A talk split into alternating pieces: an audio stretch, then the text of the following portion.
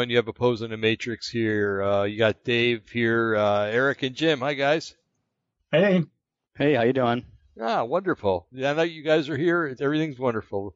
The sun's shining and the birds are chirping and and everything else. So. Oh yeah. Yeah, Oh, that's how oh, much I esteem you guys. I really do. So. Sun's shine. Well, it's uh, it's dark. There ain't no sun.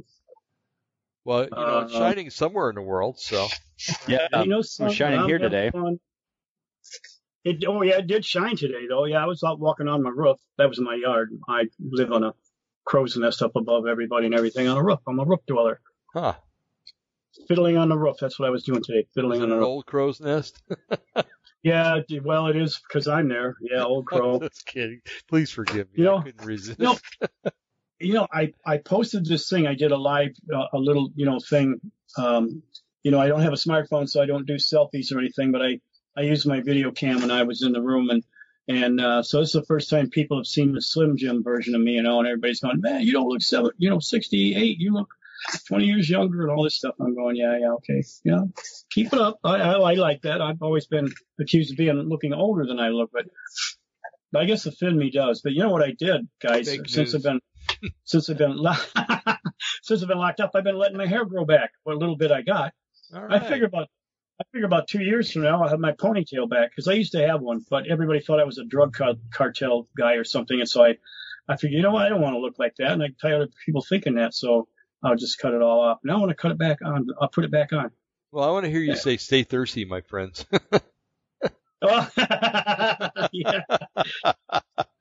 Oh goodness. So uh, tonight, if you haven't heard, folks, I'm assuming that you're here because you read what was posted, but um, we're going to do the same but opposite, and it's something that, that Jim and I and Eric talk about all the time, and we've probably talked about this on other shows, but uh, we're going to go into specifics tonight about uh, what's coming up and what the sh- same but opposite is actually going to mean, what it may look like. Um, we might throw some uh, Bible scriptures in there, and um, but I think that um, Jim, I think that in a note that you sent, we're just gonna we're, we're just gonna do a what if. It's this isn't a thus saith the Lord. It's a what if. And so Right. we want to start out, you know, start out right away by saying that, and uh, maybe we'll repeat it two or three times during the show because you know, just like Orson Welles' War of the Worlds, you know, he he said at the beginning that it was uh, it was a dramatization, and um, that was great at the beginning, but people started believing it after you know five minutes if they tuned in after the the, the original part of it. So again, this is a what if, and uh, not not the, uh, thus saith the Lord, but uh, it's something to ponder, something to think about. Uh, just like when we read the um, the Q uh, Q post, you know, there there's a lot of uh, interesting and good stuff in there, and it's you know my estimation is that most of it's pretty true. Um, but you know, you, read it with a grain of salt, and if it proves out to be accurate um, for one or two things, then you you listen to it a little more, and then you, you as as uh, as it proves itself to be, like I said, accurate. You know, you can you can tell whether it's fluff or whether it's the real thing. So, um, and again, it's got to mesh up with Scripture. Okay, so.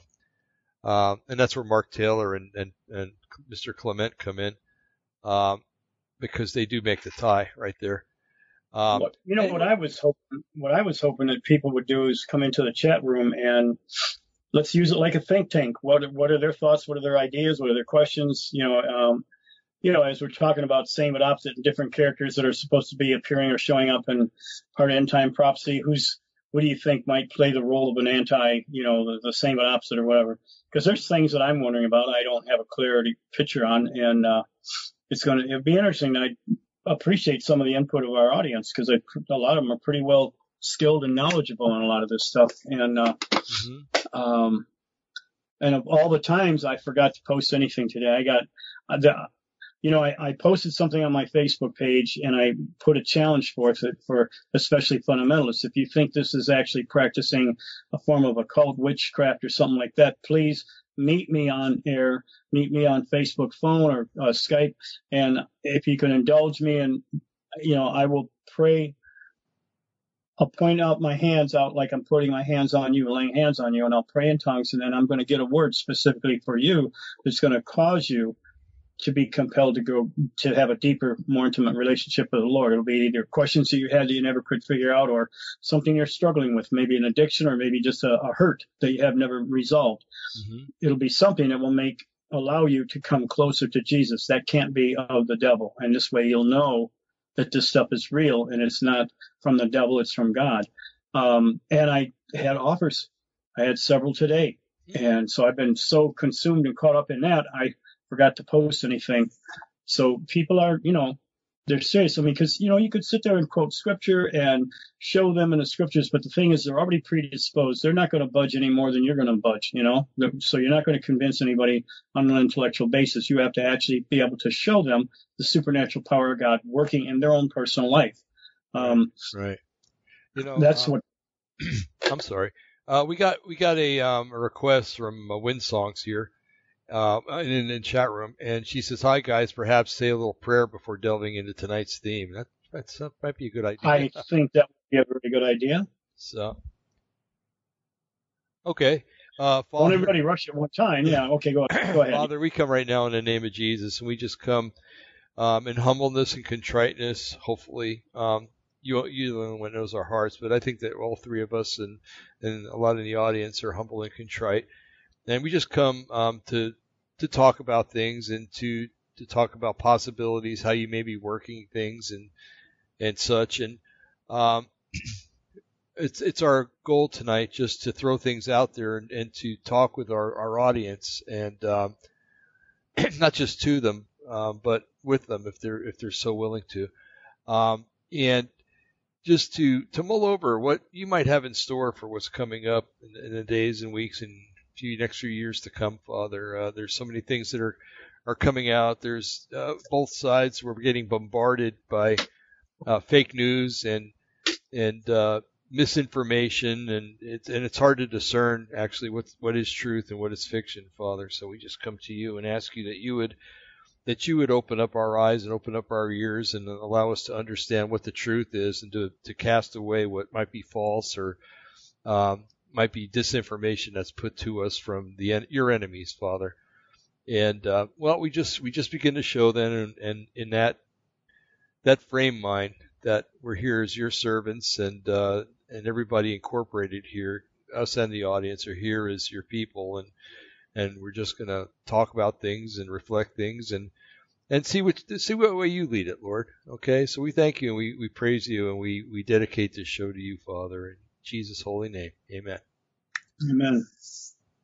So, you know, uh, before we get started, I got to throw a name out there and see what you guys think. Um, Jared Kushner. Um, I think that's his name. Is it Jared? Yeah. Uh, President son, uh, President Trump's son-in-law. Does anybody else get a creepy feeling uh, when they when you look at him or, or I don't know? I just I'm like, am I looking at the Antichrist? And I'm not going to try to figure out who the Antichrist is. I'm just, you know, some, something I'm throwing out there. Does anybody else get kind of, kind of uh, a feeling or maybe a discernment from the Lord about him? I haven't really, no. Oh, okay. I mean, because I mean, I don't wonder about the Antichrist. I already know who it is, so I don't bother. Oh, yeah, yeah, yeah. Right.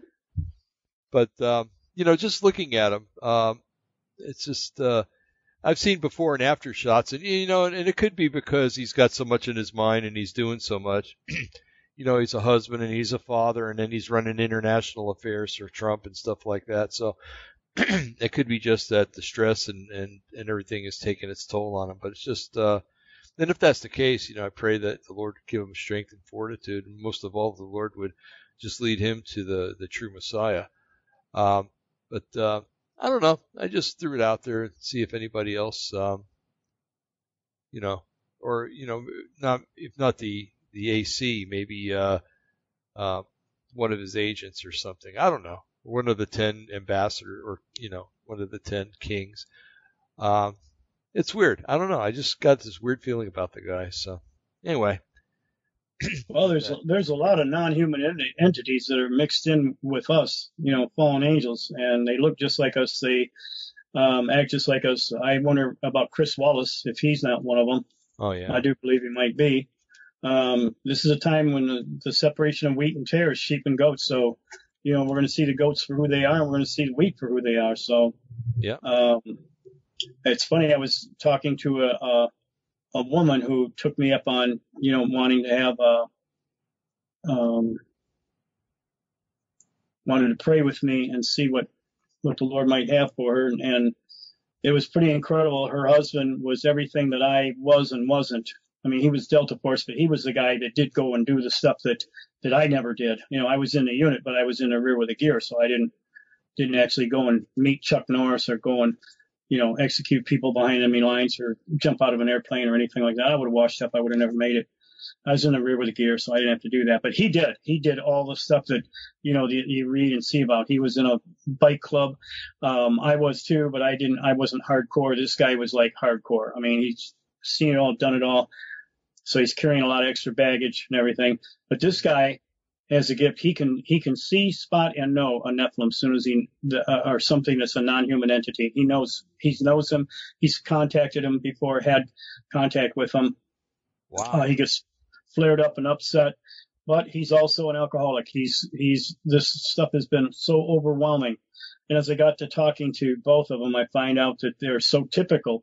Once a lot of us that understand the Genesis 6 paradigm, once we understand that, we go to different churches and nobody understands it. We always end up getting put out, or at least just, uh, you know, we're the redheaded stepchild that everybody wants to go away and not be a part of. We're the one that sits at a table at fellowship time and nobody wants to sit next to us or be around us because we're weird. Yeah. And so, but the thing is, you know, the Bible instructs that we are to not forsake the assemblings together as a matter of is, but so much more as you see the day approaching. So the thing is, as you see the, the coming of the Lord coming down, it's, you know, getting closer and closer. We're to be in more fellowship with one another, not less. And what's happening is all those that have sense and have known that they've been called to be a warrior to fight this thing out in a spiritual warfare, um, you know, they're told, well, you're not going to be going through the tribulation. You're going to be pooped away in a rapture. Well, you know, they're not, and they know they're not. You know, it, we know it. We've talked, you know, about this thing before, and um, most people that are going to be the the tribulation saints know that this is their assignment. It's not because they screwed up and didn't go in the rapture, and so now they're punished to leave, be left behind to, you know, to what to be the greatest warriors that this world has ever known. I don't think so. Um, we've always known it. We've always sensed it. But the problem is, Yeah. They're all beat up, man. Half half of them are beat up to the point where they're questioning their own sanity. They're all alone. They've estranged themselves from fellowship with others.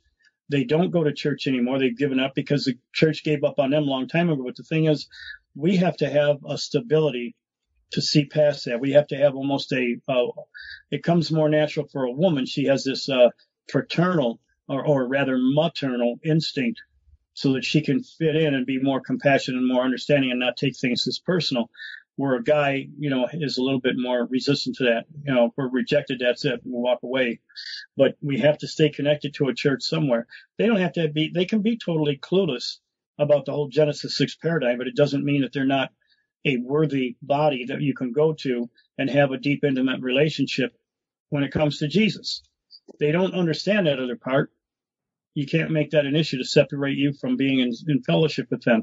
Just know that you know you uh, pick and choose your battles. Don't start telling people about uh, Genesis six. Um, did you know that there's non-human entities in our midst, and we got to be careful of who we're talking to and what we're saying or what we're doing. And you know, I'm not to live in. I'm not saying you got to live in fear, but you do need to be aware of what's going on. Well, they're not ready for that, so don't even bother getting in that but they can give you stuff to have a deeper, more intimate relationship with the Lord. Um, and that's what we all need. You can't do it by yourself. You know, I've always said the lone stranger become, I mean, a lone ranger ends up being the lone stranger. You need other people to be connected with. You help them as they help you. Iron sharpens iron. So that's kind of what I was putting a lot of emphasis with them on was that the reason why they're feeling the way they're feeling is because they're trying to handle everything themselves on their own. Right. You didn't die on the cross for anybody. You can't do this alone. You've got to have Jesus. You've got to have someone else. Remember what I said about you. If I didn't have your friendship, there's times when I don't know whether I would have pulled through. Yeah, God was there to tell me, you know, and he, he knows, but we just need another human to pat us on the back, to you know, cry on our shoulder, each other's shoulders.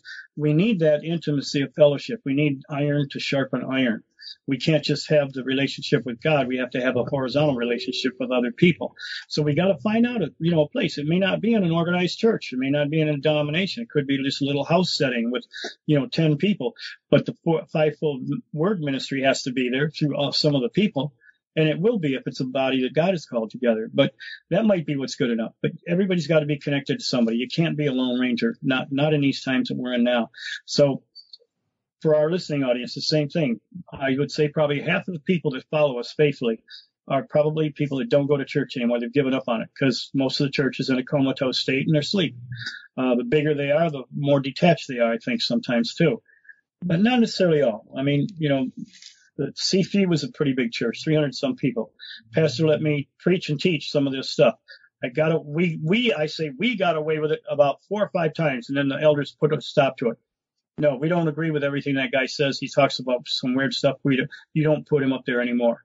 Right. And that's, what, that's what he was told. So, so, uh, it can happen, but you know what? I still talk to him regularly. He's still my friend. He's still a pastor that was willing to give me a voice because he believed the stuff that I said. Now, he was an unusual pastor because he had the depth and the ability to dig into the word, go back to the original languages. He read my book. He checked up on stuff and he said, you know, Jim, he says, you know, I, I checked up on your word usage and everything. And he said, you know, yeah, uh, I'm impressed that you haven't pulled this stuff out of thin air. You, it could say what you're trying to say that it says.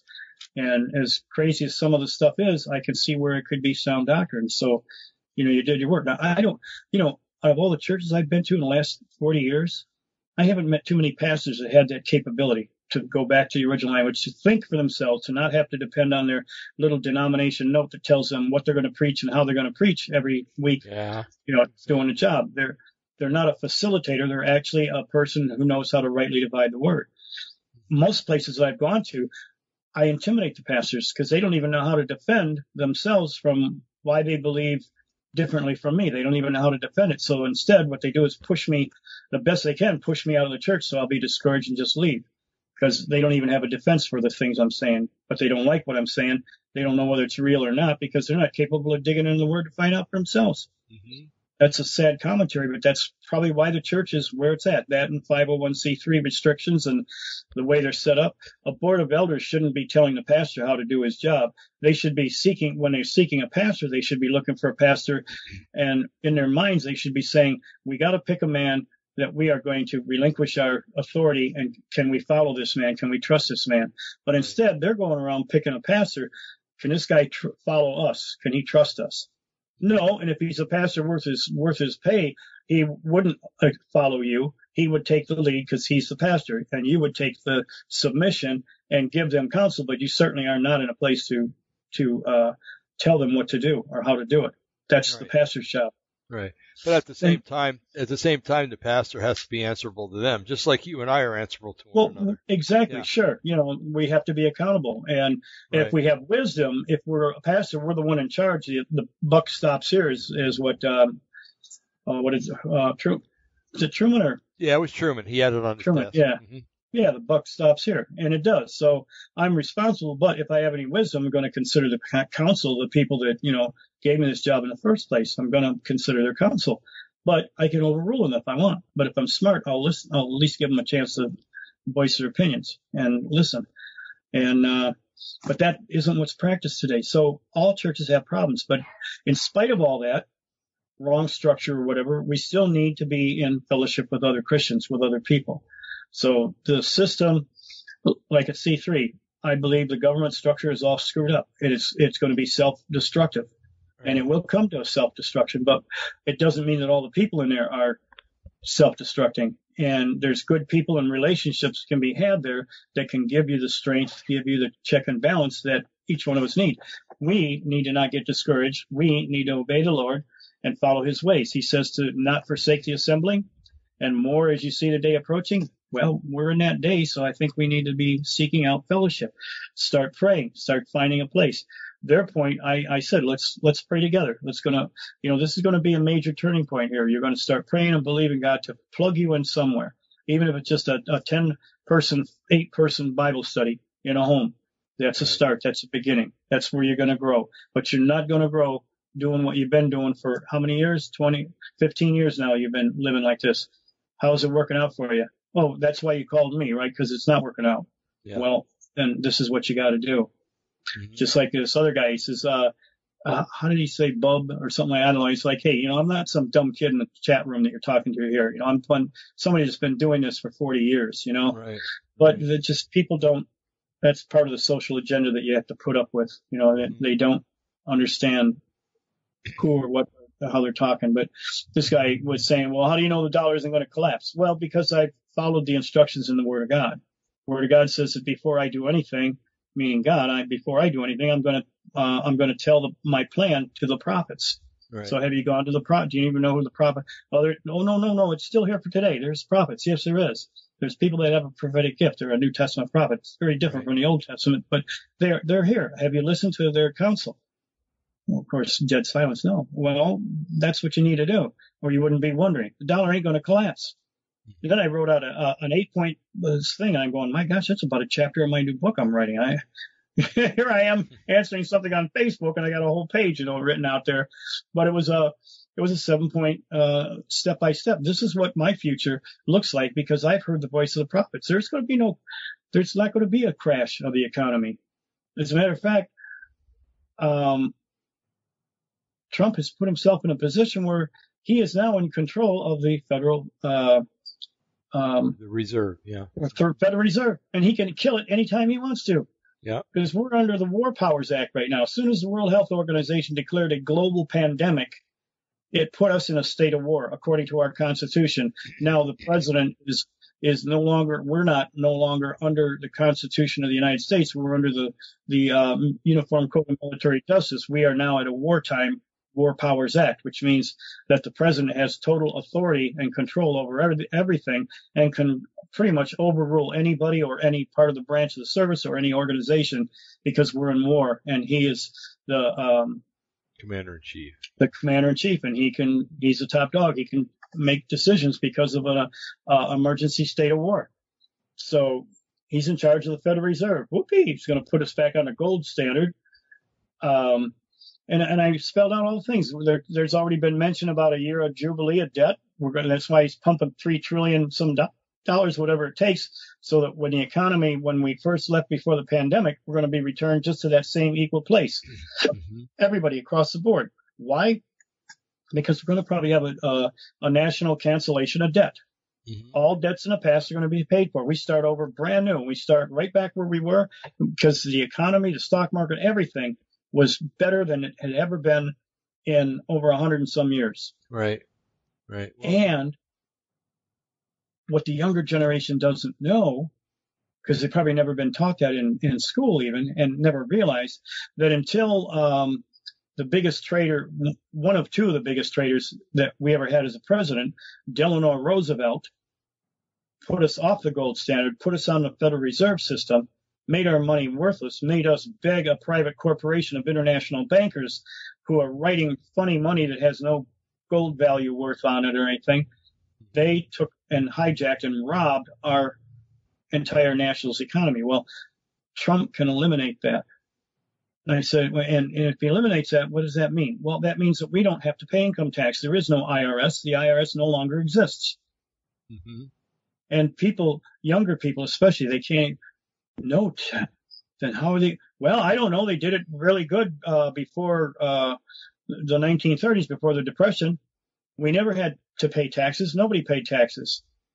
The the government was self sufficient. Of course, then the government still followed the Constitution. The Senate and Congress had to have whatever whatever laws um, or benefits, medical or or retirement or anything, whatever the average person had is what they had. They could not exceed what the average person had Right. and it worked. That means that they didn't get an eternal life uh, insurance when they left. Whatever their uh, net or gross value was, that's what they get for the rest of their lives as long as they live.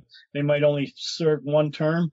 So let's say they're in there for four years, and now whatever they are net, what their national um, adjusted tax or whatever, whatever their annual worth was when they left, is what they get for the rest of their lives every year.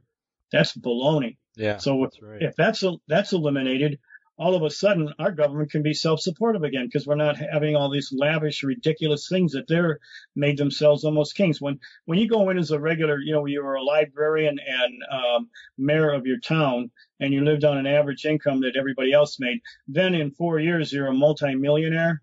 How did you make that money? By compromising everything, by letting others buy you. And so you're going to get that for the rest of your life. For the rest of your life, no. Now, in the old days, they just return back to their old income, to their old ways, and they're an average working person. They don't get any other any benefits anymore. They go, they were a public servant. Now they're not. Now they're back to regular life, and they live out their life like anyone else does. Not the way we do it now. They've set themselves up as kings and and priests and priestesses for um, decades since the 1930s. So that's a long time of putting out a lot of money. Plus, we didn't give it away to illegal immigrants and and people that never paid into our Social Security program. They have no right to touch that money. That's my money. I put it in there, and I'm supposed to get it back. Um, you know, all these kind of things are going to end. I, you know, that's going to save us a lot. So we can be self-sufficient. We can be self-supporting. We could spend trillion, three trillion dollars, but you know what? In a couple of years, we're going to make that back and more because now we have the American dream. Everybody can pursue um, their expertise, their hobbies, their trades. They can make, you know, they can make a business out of it. This is the way America used to do things, mm-hmm. and government kept out of their business. Um, they were only there to help and, and structure to promote things, not to put it, an end to it. What is that?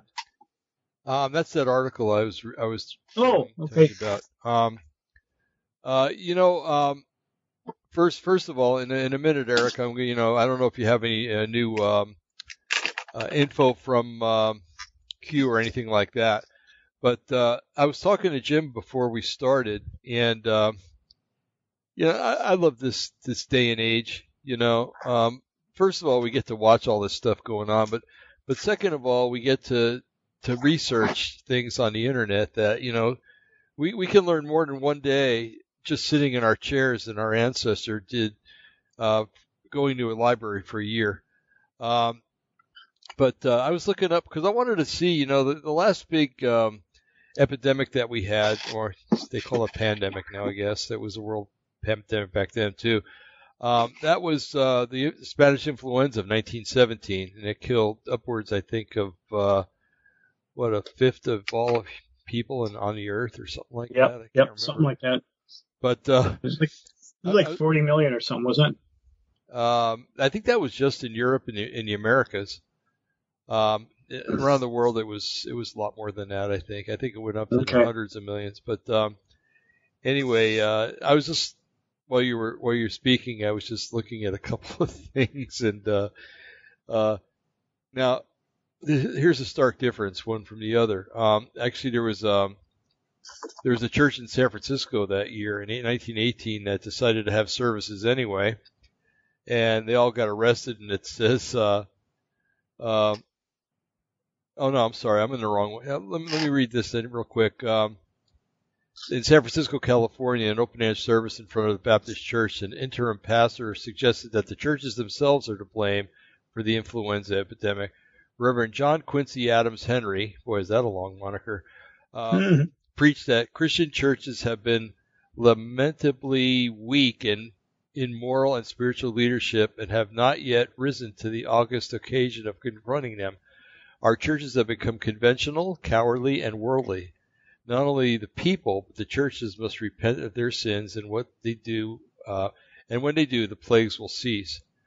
Um, I thought that was quite interesting because, uh, you know, it's, it, there is a correlation between sin mm-hmm. and, um, and, and, but anyway, um, at Detroit, Dallas, okay, St. Louis, Missouri, um, and I'll only read this one and then we can move on, but it says, uh, uh, Samuel Thurman, rabbi of the First Synagogue, established west of the Mississippi, affirmed the closure decision by the chief of health board. And he said, due to his determined action, St. Louis has been spared the terrible fate of other cities its size and larger. The price we are paying now is commensurately, I got that word, I can't believe it, uh, small compared with the gain and good we shall obtain in the end.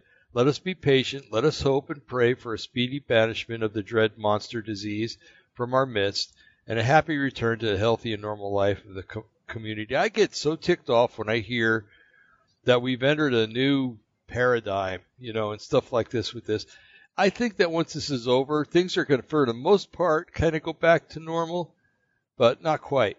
But I don't think it's it's turned our country around to the point where you know we were we were heading north and now we're heading east. You know what I mean? Um, we might be heading northeast or something like that. I'm just saying we didn't make a hundred or a, No, a 90 degree turn or a 180 or or 270. You know, it's. Uh, and what do you think about that? well, I think personally that in the spirit realm, this is a pivotal point. Nothing ever is going to go back to the way it was. But mm-hmm. we're going to see a movement, especially from fake news. We're, and we're going to see it from both political spectrums. They're going to try to convince everybody. This is what I'm getting really fed up with the left and the right wing. I I don't even want to hear any of their political stuff anymore because they're both playing like a two, couple of spoiled rotten kids. I mean the the right wings are too. They are. They're they're they're getting pretty disgusting because they're not. They maybe are more biblical-ish and can quote scripture a little bit better to fit into you know their their way of thinking. But do they actually follow and believe it? Are they acting like Christ? Heck, no, they aren't. They're acting like the same idiots that the left is. Only they're just you know they're more compatible and harmony harmonious to what I believe, but they're just a secular political wing. They are Right. still as lost, and their lack of perception to the spiritual realities are just as real as the left wing. So now they're getting everybody to to hate or be disgusted or you know um, angry at the left, just as the left is trying to do to the right. They're playing the che- same cheap worldly games instead of using exercising godliness. They're bringing politics into something that they need to be addressing on a spiritual level. So I'm pretty disgusted with both of them. Why? Because I represent the kingdom of heaven. That is my government. That is the only politics I need to be following according to what God's word is. So I see two little spoiled rotten kids arguing and fighting over each other. I'm like the adult that knows better because I see things from God's eyes and outside of that. But so many Christians are still playing the party lines with the, you know, my God, they're playing us through the fake news saying, you know, basically, if you believe that you should stay shut in, you're a leftist. If you believe that you should go out and protest and demand your freedom of rights to, to roam the golf clubs or the beaches of the streets or whatever and return everything back to normal, then you're a, a right winger. If you're someone like me, um, that says, hey, both of you are wrong, then you're just really confused. so I guess I'm really confused. Yeah, because the world doesn't under, understand the things of the, of, of the Lord, and I've got to put that first. But we're being we're all being seduced into that. So I think there's going to be a big movement, Dave, that after the the pandemic is over, that hey, everything's the same as it ever was. It's no big deal. End times, no. Yeah, look, look, we got through this one. We'll get through other things. It's you know, there's not the end times. This is look at you guys were, you know, hawking at for years, and everything is the same as it ever was. You know, just like it's warned in, in uh, what was it in Peter that, that they would come saying, "Hey, everything is this way it's always been since our fathers fell asleep," and and on and on and on. And no, it, it isn't. In reality, nothing is going to be the same anymore. There is a pivotal point here. But by golly, we're going to have every political party, we're going to have every uh, religion, and I don't mean relationship with Jesus, I mean religion. They're going to actually uh, they're going to come back and support this and talk most of the world into thinking, hey, yeah, you know what? It's not the end days. Yeah, just you know, we're okay. Everything, and so that movement will be there. They're going to move to make everybody convinced that that hey, everything's cool, and it will go back to a deafening until until the things that Mark Taylor was talking about, the reset, and I believe a trigger because I'm going to be very careful on what the Lord has told me. He said, Jim, this year the trigger is going to be set for everything you've been waiting for for the last 24 years. Well, that was the rapture fake rapture, the mainly the fake rapture. But now I see how it's in conjunction with the rapture. So Jim Wilson isn't saying the rapture is going to happen this year. I'm saying a trigger. What is the trigger? I don't know. I'm going to have to wait and find out like all the rest of you. Most people with a prophetic gifting only get snapshot pictures of events that'll happen, but they don't know when it'll happen and they don't know how the interplay in conjunction with other things are going to happen. We just know it's going to happen someday, sometime. That leaves all of us without knowing too much so that our dependency still has to be on the Lord. Right. But that's the way that's the way I see it. Is it you know there's opportunity here, or there's a destruction here, depending on how we're willing to perceive this. If we're allowed to conform it to God's plan, and we know what God's plan is, then we're going to be okay. We're going to weather through this. If we don't, we're going to be tossed to and fro with every wind of doctrine, with every wannabe um, um, YouTube prophet or newscaster that wants to do their own thing. You know, it's hard to find out Q's actual postings because everybody has Q's posting with their interpretation of it. So we hear all these prophetic people, and most of them are half-wits. And I don't mean to be insulting to them. They're half-wits because they only have half the knowledge. They're not basing it on, they haven't gone through Amos 3 7 process. They haven't heard the prophets. So they're doing all their own intellectual guessing and figuring and mixing it into Q stuff. Q stuff is pretty much, I think, 100% accurate. But yeah. finding the actual Q quotes, now, um, well, Eric, Eric that's, tell you where to get those. I was going to say, Eric, Eric's got that down pretty good. That oh, one yeah. guy, the medic guy that you're talking about, I've seen Pray, his stuff. Well, there's Praying Medic, Praying medic really, and I think uh, there's yeah. another one, X22. I think those are pretty legitimate. Good. Yeah. Uh, le- two le- really legitimate sources. X22 has his own um, uh, blog uh, cast, and he has a good YouTube channel too. So. And you know, and the other guy that's pretty good and has his own thing, uh, maybe on a lesser scale, but still totally, totally accurate and harmony with us. Uh, Rod, who we had on our program, mm-hmm. um, he's out, really out there and, and, really doing a good work for the Lord too. He's really got a good balance to it. But um, so Q has got an important place. You know, it's not a diversion, a tactic or anything. Or my God, um, they quoted on one thing what um, Wikipedia had turned it completely around. So the Q is uh, something that's bashing Trump and and trying to bring Trump down. What? that's what that's what Wikipedia has it listed as. But they're about as dependable as Snopes. Uh, Snoops. Snoops is paid by the Democratic Party for Pete's sakes. There are two people live in an apartment that's funded by the Democratic Party, so they're going to put a spin on everything. Snoops is about as reliable as um, the Onion or the National well, Enquirer or, C, or, or, or the CDC. Uh-huh. Now, there's people from the United Nations. We're going to get the Center for Disease Control. Did you know? I didn't know. Did you know that it has absolutely nothing to do with the government? They always attach themselves as if they're representing the, the federal government. They have nothing to do with the federal government. They're an independent um, manufacturer of diseases, biochemical weapons, or viral chemical weapons. Mm-hmm. They sell them to the rest of the nations of the world. It's like being I'm a I'm an atom bomb maker and I sell it to all the world, but I'm going to tell you how to survive or to restrict yourself from being harmful harmed by a, a atomic bomb. And yet that's what I sell. That's my product. That's my business. and I've got right. I've got the patent on the one for that you have. It's not really yours. I own it because I created it and I gave it to you guys. Mm-hmm. Didn't know that, did you? So that's what the CDC is. There, when we found out how reliable they are, my gosh, we ought to be honored and blessed they listen to our broadcasts. Why? Because I guess we're too close to the truth. Mm-hmm. Look at how they, they had bogus information on the internet, and all of a sudden, the next day after they heard our broadcast, all of that information is gone. Yeah, I've told so that to other people, and they've been really intrigued by that, actually. Well, I was pretty intrigued by it. Yeah. But you know, people that get too close to the truth get get uh, sometimes they get eliminated or they're they're erased as if they never existed, at least from cyberspace anyway. Right. That's what happened to mine and many others uh, uh, YouTube videos. I've been with YouTube since they first were created, so I got you know postings on there that were there since they were created. But when I got too close to certain things, now Google owns YouTube. Google has a D-Wave computer. They're into everything, anywhere.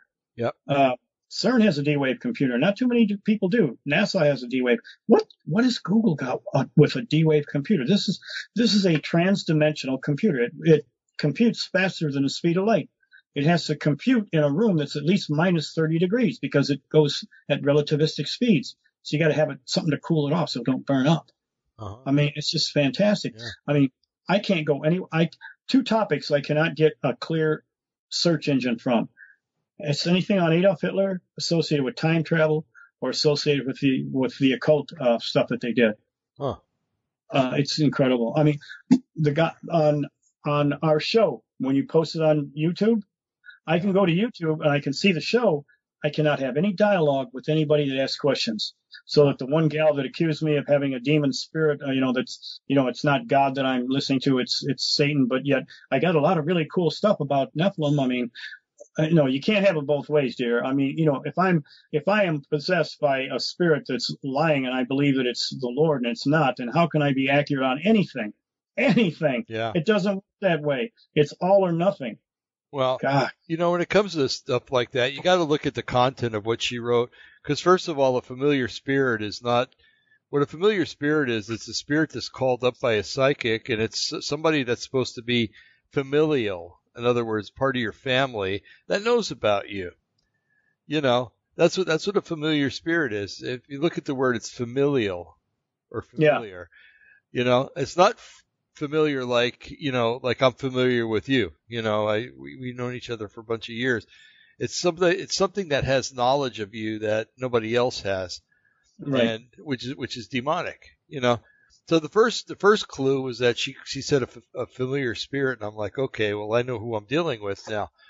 You know, somebody that doesn't know what they're talking about, but sure is going through a lot of trouble to try to make it sound like well, it does. You know. Well, they were. She was a fundamentalist. She's t- been told and taught that um, these things aren't for today. Right. That um, you know that the gifts of God's Spirit is not here for today for that. So therefore, uh, if that's not here, then the demonic activity that you think is happening isn't there either. It's all yeah. delusional. Right. Oh, so a person can't have. Oh, well, you know what? it's the Christian that has the demons, and that's who we kick them out of It's Christians. Oh, my God, that can't happen. Well, you better you better realize you're not going to do it out of somebody who's not saved because they're going to come back seven times worse. Why would you want to do that? Yeah. Now I have, you know, there was twice, and I think you were there one time for the one incident where, um, or maybe you were, were you there at that? Were you there at 2004 when?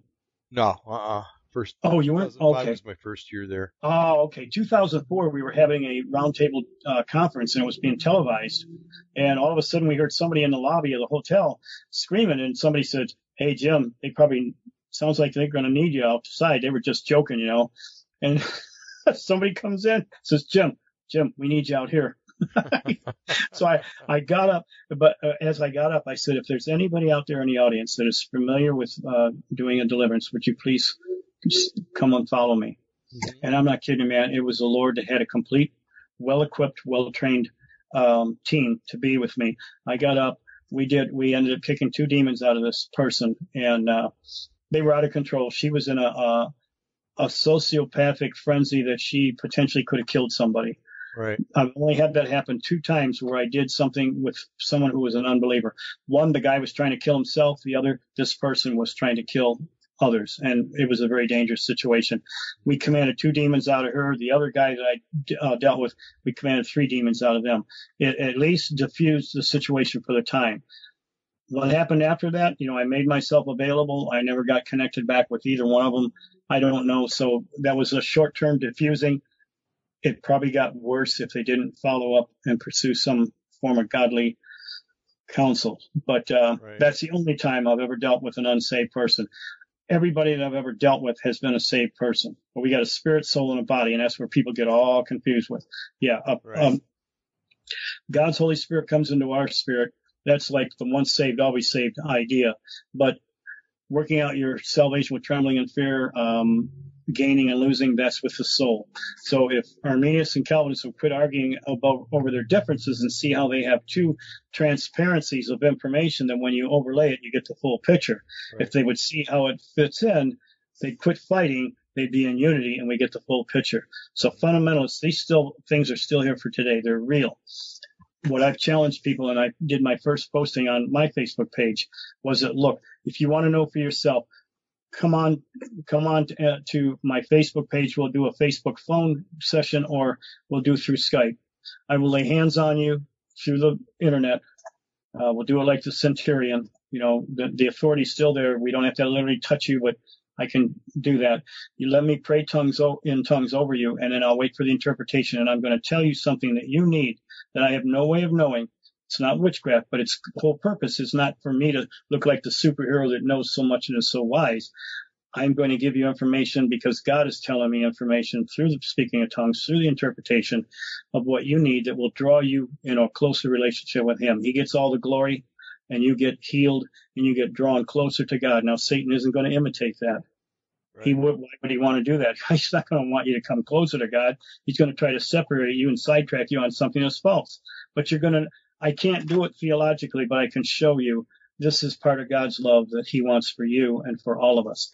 Well, I was busy all day today, man, working with people. They took, they took me up on the, on the promises and, um, everybody that said, yeah, I'm interested, you know, prove to me.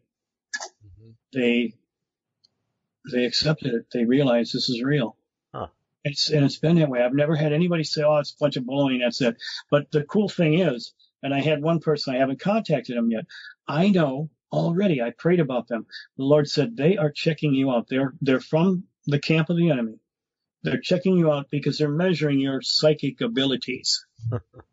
yeah, well, you know, it's like I don't have any. I got the real thing. God talks to me. And you know what? He's told me about you. This is why you're here to test me on your standards. But I'm here to tell you, it doesn't matter. God loves you and here's something personal for you. Man, it's bam, bam. It works every time. I bring the kingdom of God right in their face and they have to deal with it. So God's going to tell me something very personal about them. First, he just told me they're running a scam on you, but it's okay because I know what they need and I'm going to tell you what they need and it's going to heal them and they're going to see that I, they're going to taste and see and know that I'm good. They're going to know God's love. And this is so simple. Even a kid could figure it out. And yet, I know it's so cool. Prophetic things though, that's something else. That is a bit cranial. You have to really rightly divide the word and study to show yourself. You know, I mean that that comes a little bit harder. That's not just some easy short track. You know, you can't call up uh, Alexa and have her tell you what it means. right, like, right, yeah. oh, oh, my gosh, uh, guys, I gotta find the clip. I gotta find this. I gotta send you the clip so you can get a, a hoot out of this. This is a um, this is a advertisement that sounds like it's coming off as a news article and it's something that um, that our hero um, Bill Gates has provided with. It's an injection, or no, it's a pill. It's a pill that you take, but it can rearrange your DNA and increase your IQ um, exponentially. All you got to do is take my little pill, and it'll rearrange your DNA. And you know what, uh, Gates? Uh, after what I found out about your vaccine, I just don't think I want anything from you forever. Thank you. Right. This, you know, if it did work, Jim, it would only be something that would kind of further the next time he wants to offer something, which might be a lot worse. Hey, I'm sorry, but if he's on, if he's going to give me anything that's going to alter my DNA, I don't think right. he's the man that I want altered. Oh, yeah, if I, I need my, if I need my DNA altered, I think I'll let the Lord do that. I don't think I want Bill Gates to do it. This is where Chris Wallace, the poster child for um, Fox News. Mm-hmm. That's why, you know, a couple weeks ago I called him out. I never name called anybody, but I called him a snake, a viper. He's probably not even human. He's probably one of them that we've been warned in in, uh, in Jude six. Right. This guy is on a Trump bashing wagon, but he is also man. He's trying to make um, he's trying to make Bill Gates look like he's, like he's a savior. He had a spin one time. He was doing a program about the uh, the COVID nineteen virus and everything, and he was he was trying to say, well, you know, you've been warning us for years now, um, Bill, that you know that this was this was dangerous and that you had uh, the solution for it, but you have been like a prophet. You've been warning us for years. Uh, why don't you tell us what you know about this and how uh, the voice that you've been, you know, of reason trying to uh, uh, say that you have this uh, vaccine that's going to save the day. And that's the spin he put on it. That son of a gun owns the pro- the he owns the patent on that drug. Right. I mean, I mean on the on the COVID nineteen. So it's like, yeah, I guess you do have a pretty good handle on it since you're the one that created it and owns it. Right. right. And sold it to China, and China kind of messed it up in their process of man. See, he didn't want it manufactured in the United States, so he gave it to the Chinese. To, okay, here's the, here's the recipe. You guys go ahead and cook it up and make it. Well, you, they did a fine job, didn't they? Huh? Yeah, yeah, exactly, exactly. Well, you know, Eric, I was going to ask you, you know, and feel free to add what you just, you know, you're just going to start to say, but we we do have to talk about if, if you've heard anything from Q because that kind of fits into this mold. So, um, but go ahead and, and, say what you're going to say, and then maybe if, if, you know anything about Q, you can add that in. Well, I was just noticing the media was really trying to prop up Bill Gates lately yep. with all kinds of interviews and stuff. That's pretty much, in my opinion, a mission of guilt. Um, right. And they're trying to protect him or make him out to be some kind of hero. So, so yeah, if they do come out with the vaccine for this, don't take it. No. Well, you know the con- the controversy right now that they're trying to make in a political spectrum. Um, should we be locked up or should we go? You know, back and forth, back and forth. This is all generated because Trump has destroyed Gates's ability to come in and be the savior to you know with this vaccine because he's shown clearly that there's a lot of other free and easy ways but we're still dealing with too many unknown variables so now it's becoming a political conflict of interest so with a lot of people they're going to, just going to be frustrated. You know and look you know it's easy for me to get a perspective because i'm retired. I still get my money. I don't have to work.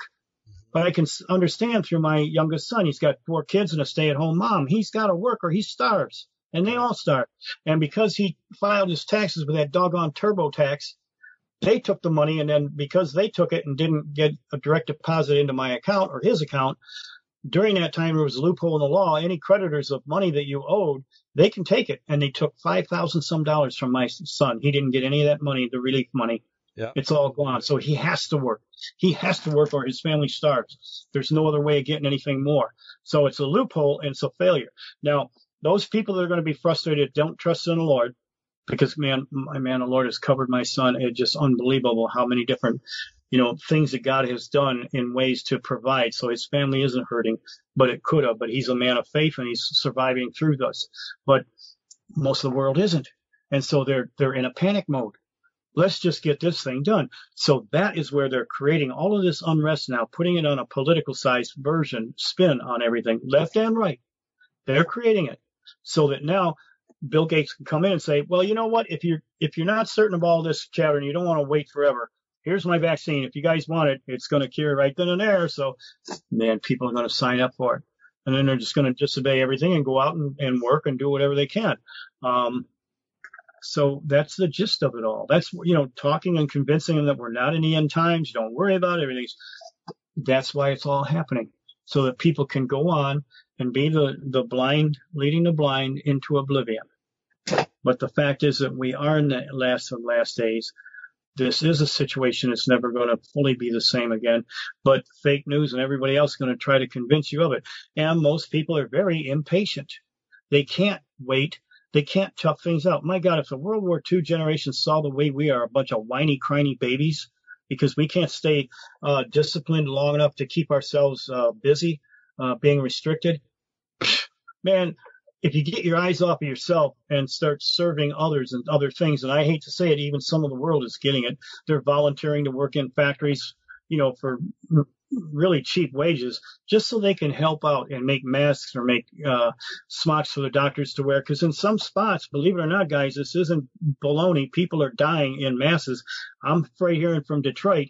Detroit, the city alone itself has more deaths per capita than most cities in the entire world, all around the world. They're like, I think maybe like number 10 now.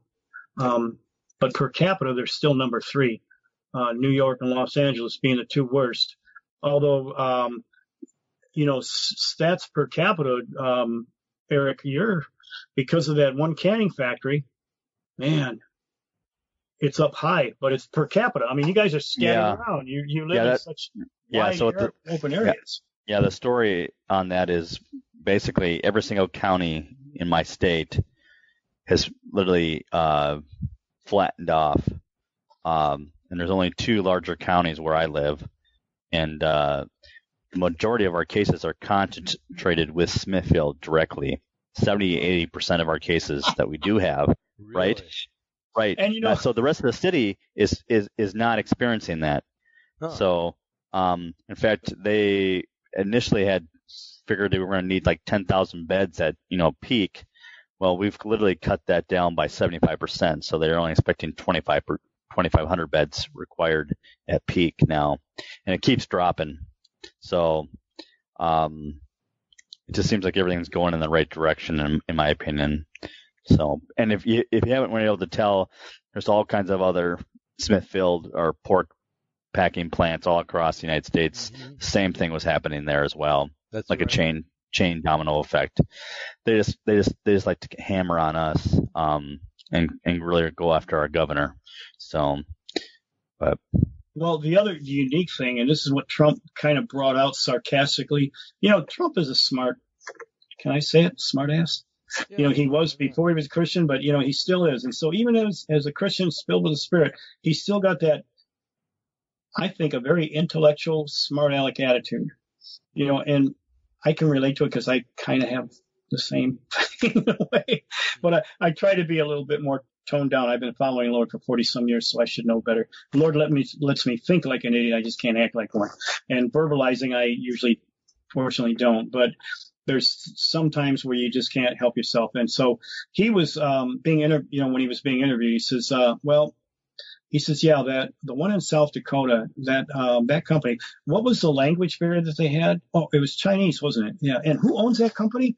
Well, yeah, the, the, Chinese the Chinese own it, and they don't yes. they don't care. But the thing yep. is, the other thing yep. that's going on is um, the you know there's 3,700 workers in that plant, and you know majority of them are are immigrants. Um, you know, so there is a language barrier with a lot of them.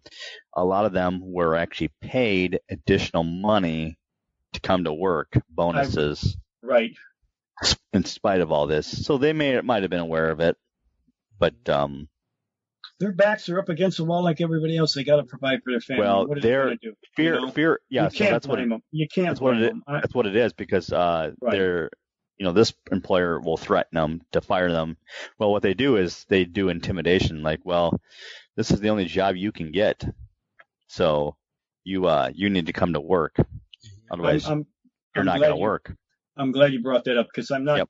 bashing the Chinese by no means. These poor people are just, they're stuck between a rock and a hard place. They're just everyday people like us. They just want to take care of their family. They just want to get through life in a peaceful manner. And they're being intimidated, you know, and they were, they, you come, go to America, work in America, we'll pay you double, you know, we'll pay you, we'll pay you good. You just go over there and, and work for them. And, you know, the Chinese Communist government is the one that had set this up. You know, they got an internal bomb going off. They don't need a suitcase atomic bomb. They got it right here in the people. Pay them a little bit more, get them over there. You know, they're already got the COVID virus, uh, you know, ready to spread out. This was pre-planned by them. Um, you can't tell me that it wasn't. But it does, you can't blame the individuals. They're just trying to take care of their families the best way they can. They don't realize that they're being duped and, and and played as pawns in the whole game. Um, my gosh, if you want to believe what, uh, again, what the voice of the prophets say, they're saying that, that China is destined to be a main supporter of Israel someday. It's, if you listen to the event, the, um, missionaries that are over there, China's going through the biggest revival right now than anyone. They're all becoming Christian. They're going to be the biggest Christian nation on the planet. That's how fast they're converting. And they're going to support Israel. That is awesome. Gosh, that's that. You know what that means? Also, the communist regime. Your days are numbered. You're going down. You're well, com- and after this, communism is one of the three frogs, right? It dies. Yes, it is, it, and they die. They they definitely die big time. But the people of Russia, I mean, the people of uh, China don't. You know, when I had that, when I showed about the um, the um, invasion of the uh, the locust invasion. It, that it wasn't 200 million Chinese, but it was 200 million something that has never existed before and will never exist again. I guess that went. I guess my videos over there went viral. I mean, I guess I'm kind of known in China. I don't even know anybody in China really, but I heard that my my um, videos went viral over there because I gave them a new hope. Man, you're not the end time army that wipes out Israel. This is an army of entities that have never been before and never will be again. They fall upon the sword. They're not even wounded. This is this is Skynet become reality. This is these are um, some kind of ungodly cybernetic, um, you know, part human, part not human entities that are almost what's the um, Terminator kind of a thing. Mm-hmm. And that's exactly what's being cranked out these underground laboratories right here in the United States of America. And probably Russ Dizdar, if we can ever, you know, finally connect with him and bring him on. He's got the handle on that better than probably anybody else on the planet. Oh, sure. Um, the super soldiers. Um, and what he's doing, man, I'll tell you, the times that we tried to get him on a show that never fit before, I didn't know a lot of the information that I know now, or I would have been struggling with it. But now that I know what I do know now, and I understand his ministry, man, he's an American hero to me. I mean, this guy is, he's going in and preventing some of these people from being put on the slave market. It's kind of like what, what Trump has already been doing.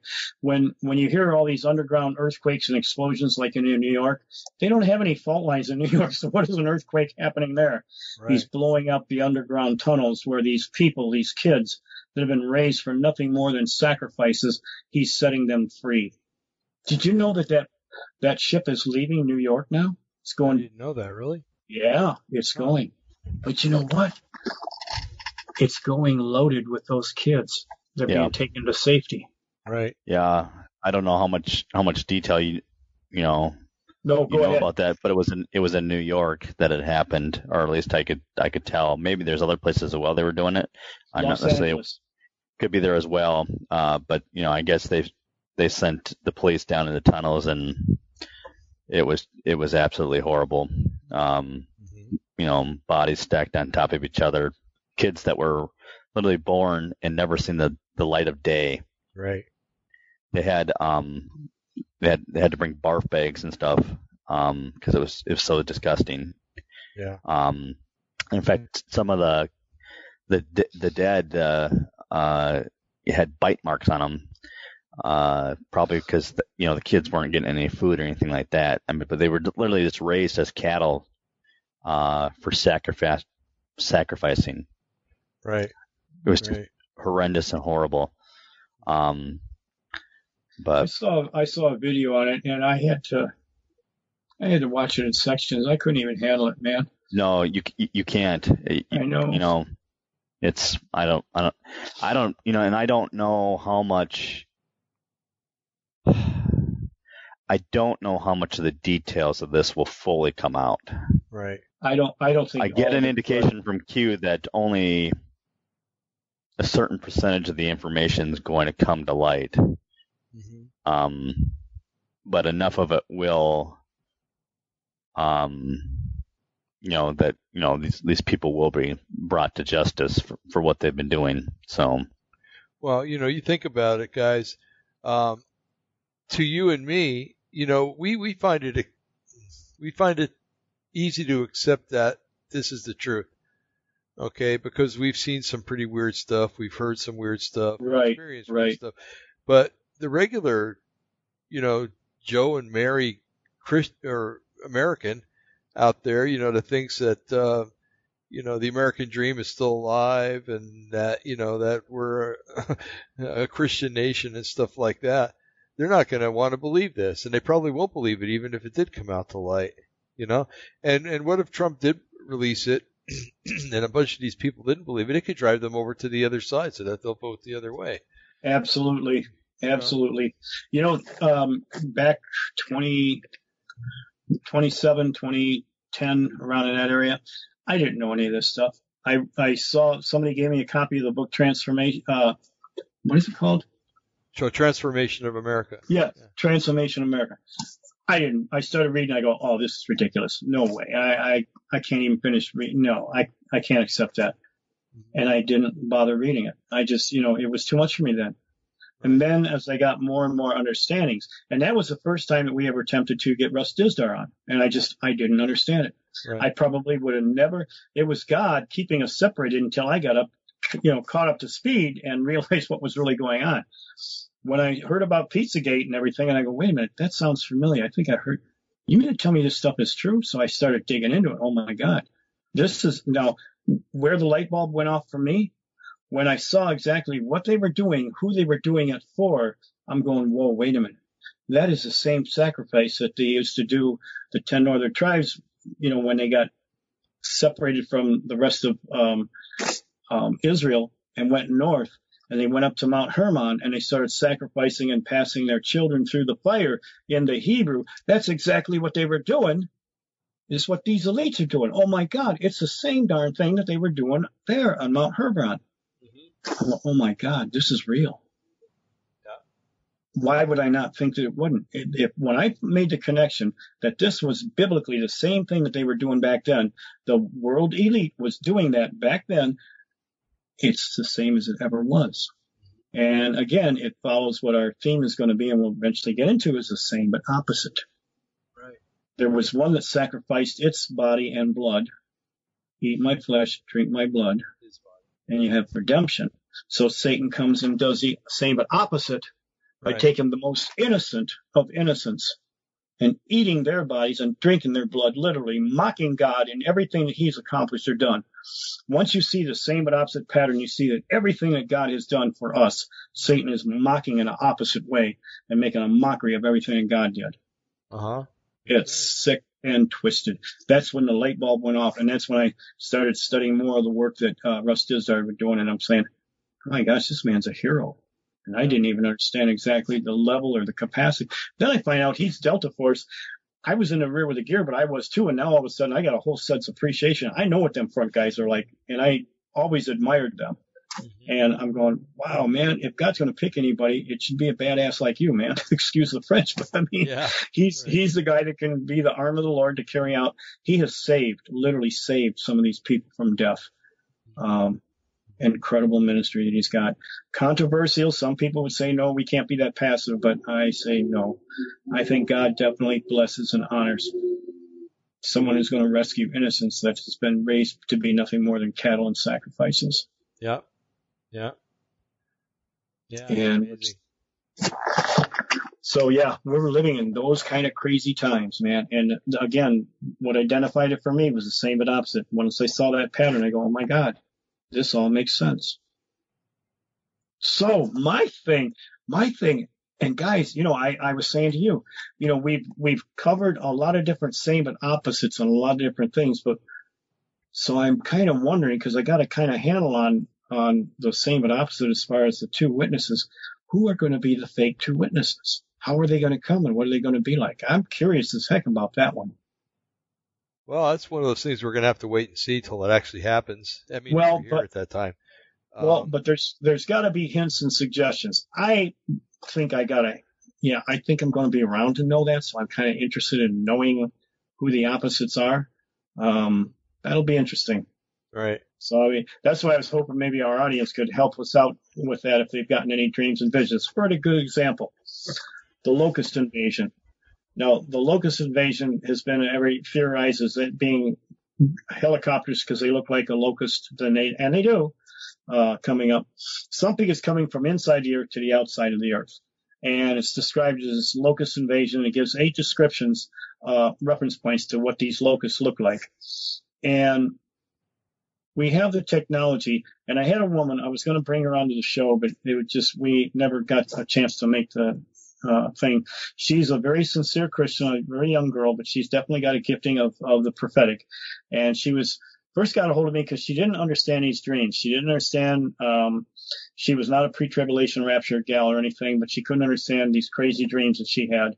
And she saw scientists that were very evil scientists and they were making, they were genetically modifying insects to make them look like these locusts coming out of the bottomless pit. And she was saying, so I don't understand this. And then when I was, when I was working with her on this and listening to her dreams, at the same time I was praying, Lord, what, so where are they making these or what are they doing here? I mean, I always, I had always suspected. Remember, I told you guys even. I said wouldn't wouldn't be like Satan to go ahead and make a, a grasshopper with a human head, with a scorpion's tail, with you know, and, and concoct something like that and then release them. Right. So maybe that could happen. Well, on an obscure island off of Indonesia, there was a special kind of hornet, uh, a hornet, a wasp. Now hornets can sting you multiple times, you know, and and uh, but these things, the average uh, hornet in my state and pretty much everywhere that, you know, in any of the states is only about maybe an inch, three quarters of an inch to maybe an inch and a half. And I'm, I'm, I got some immune tolerance to them. You know, they'll make their nests in all kinds of crazy places, even in the ground. One summer I was uh, doing the lawn in shorts and I had shoes on. I think I had um, flip flops on. I didn't even wasn't even wearing socks, and I kept running over one section of the lawn, and every time I did, I was felt stings, and I thought it was just hot grass, you know, blowing up, coming up, you know, onto my feet. So when I got in the house, I kept wondering how come that one spot I kept feeling stings all over me. I looked down, and I had probably 25 stingers. Now they now a wasp can sting, a honeybee can sting, and they pull their stingers out and they're dead. Right. These things were stinging me multiple times until finally I brushed them off. And, and I pulled, so I had these stingers still stuck on me, about 20 of them. Yeah, I tell you what, ground hornets are extremely aggressive. Well, and and they were, and I thought it was just hot grass because I was stupid enough to do it in my shorts with no, you know, flip flops and no socks on. And uh, when I got in, I saw what it is. So I mean, I can take mass doses of you know, of this toxin. These things got they escaped from this obscure little island in Indonesia. And through international trade and commerce, the next thing you know, they got into Germany, got into France, got into Great Britain, from Great Britain to Canada. And guess what they're on the eve of attacking now? In huge swarms. They are three and a half inches big. Wow. Yeah. Oh. I mean, three and a half, that's a big whopper of a hornet. That's huge. Yeah, and they're getting ready, they're, they're getting ready to swarm in on Seattle, Washington huh. in the United States. Yeah. And that's how they migrate. I mean, just, and because they're a dominant species, they're aggressive. They, oh man. And the worst thing, you know what their main food is? Honeybees. Oh, that's terrible. Yeah, it is because honeybees are what pollinate everything and anything.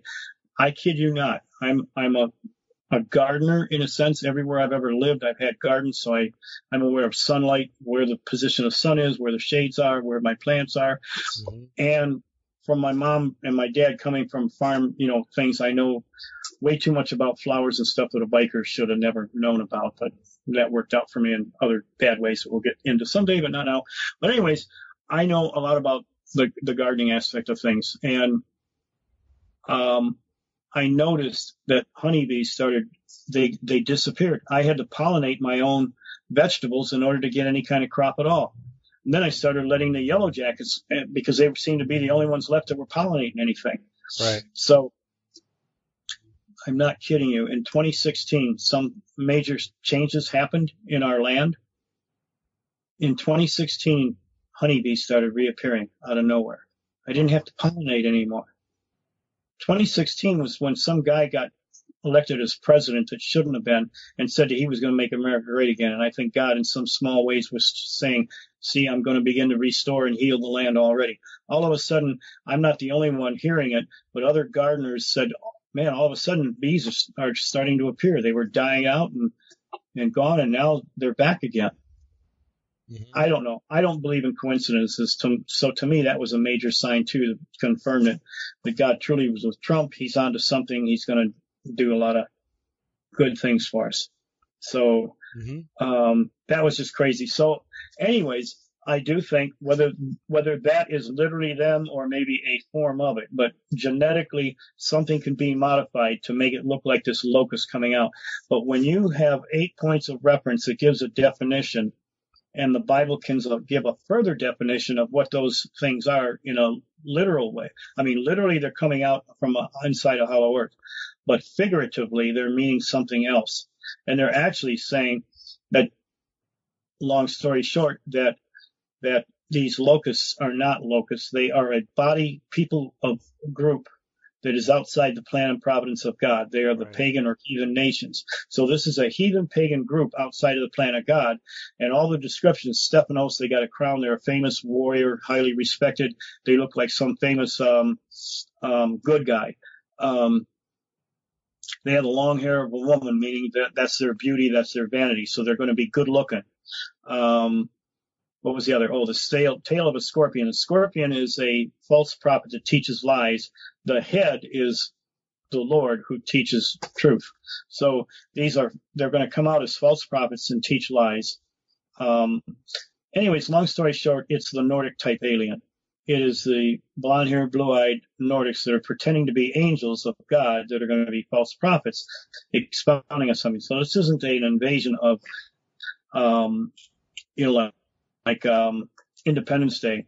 these are going to be more like a deception where they're going to pretend to be the angels of God coming back with a cosmic Christ, and they're going to be as false prophets working these signs and wonders and and in the last days, but also preaching a counterfeit gospel.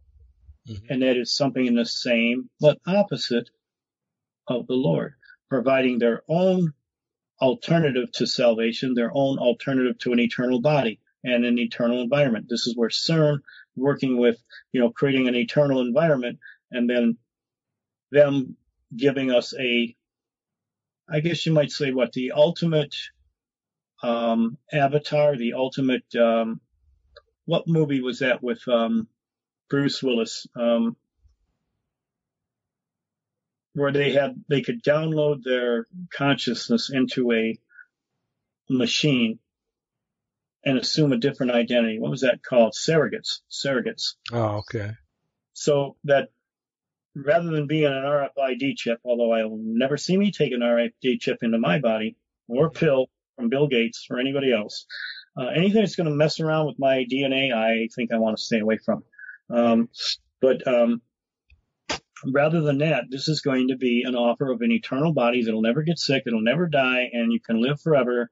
So just transfer your consciousness into this body, and of course, it's going to have an ID mark on it. Um, and it'll be Satan's mark, and you'll take the mark of the beast, and not God's mark of protection, but Satan's mark of damnation. And guess what? You get to live forever. You'll never die. So when you're thrown into a lake of fire, you, yeah, that's what you wanted. That's what you got. That's right. Sorry. That's you right. Can, you can do the backstroke with Satan and his followers, uh, the, the uh, fallen angels, because you're going to be consciously aware of everything. You don't get to have the second death. You get to live forever. That's what you wanted. You got the package deal. So the mark of the beast then being an offer of being, you know, downloaded into this. Uh, remember the movie Metropolis, made like in 1927, where that was the very theme of the whole thing, where a human, a transhuman became human machine became self-sentient, aware, and integrated with a normal human being when the normal human being downloaded its consciousness into this avatar and became something mechanical that was like a human being. Crazy stuff. I mean, who would have thought in 1927 they were already planting and suggesting that idea for the coming cosmic Christ to offer eternal body. Not to mention all the um, the uh, experiments that they've done with the sperm and ovum that they've gotten from um, from humans that have been abducted.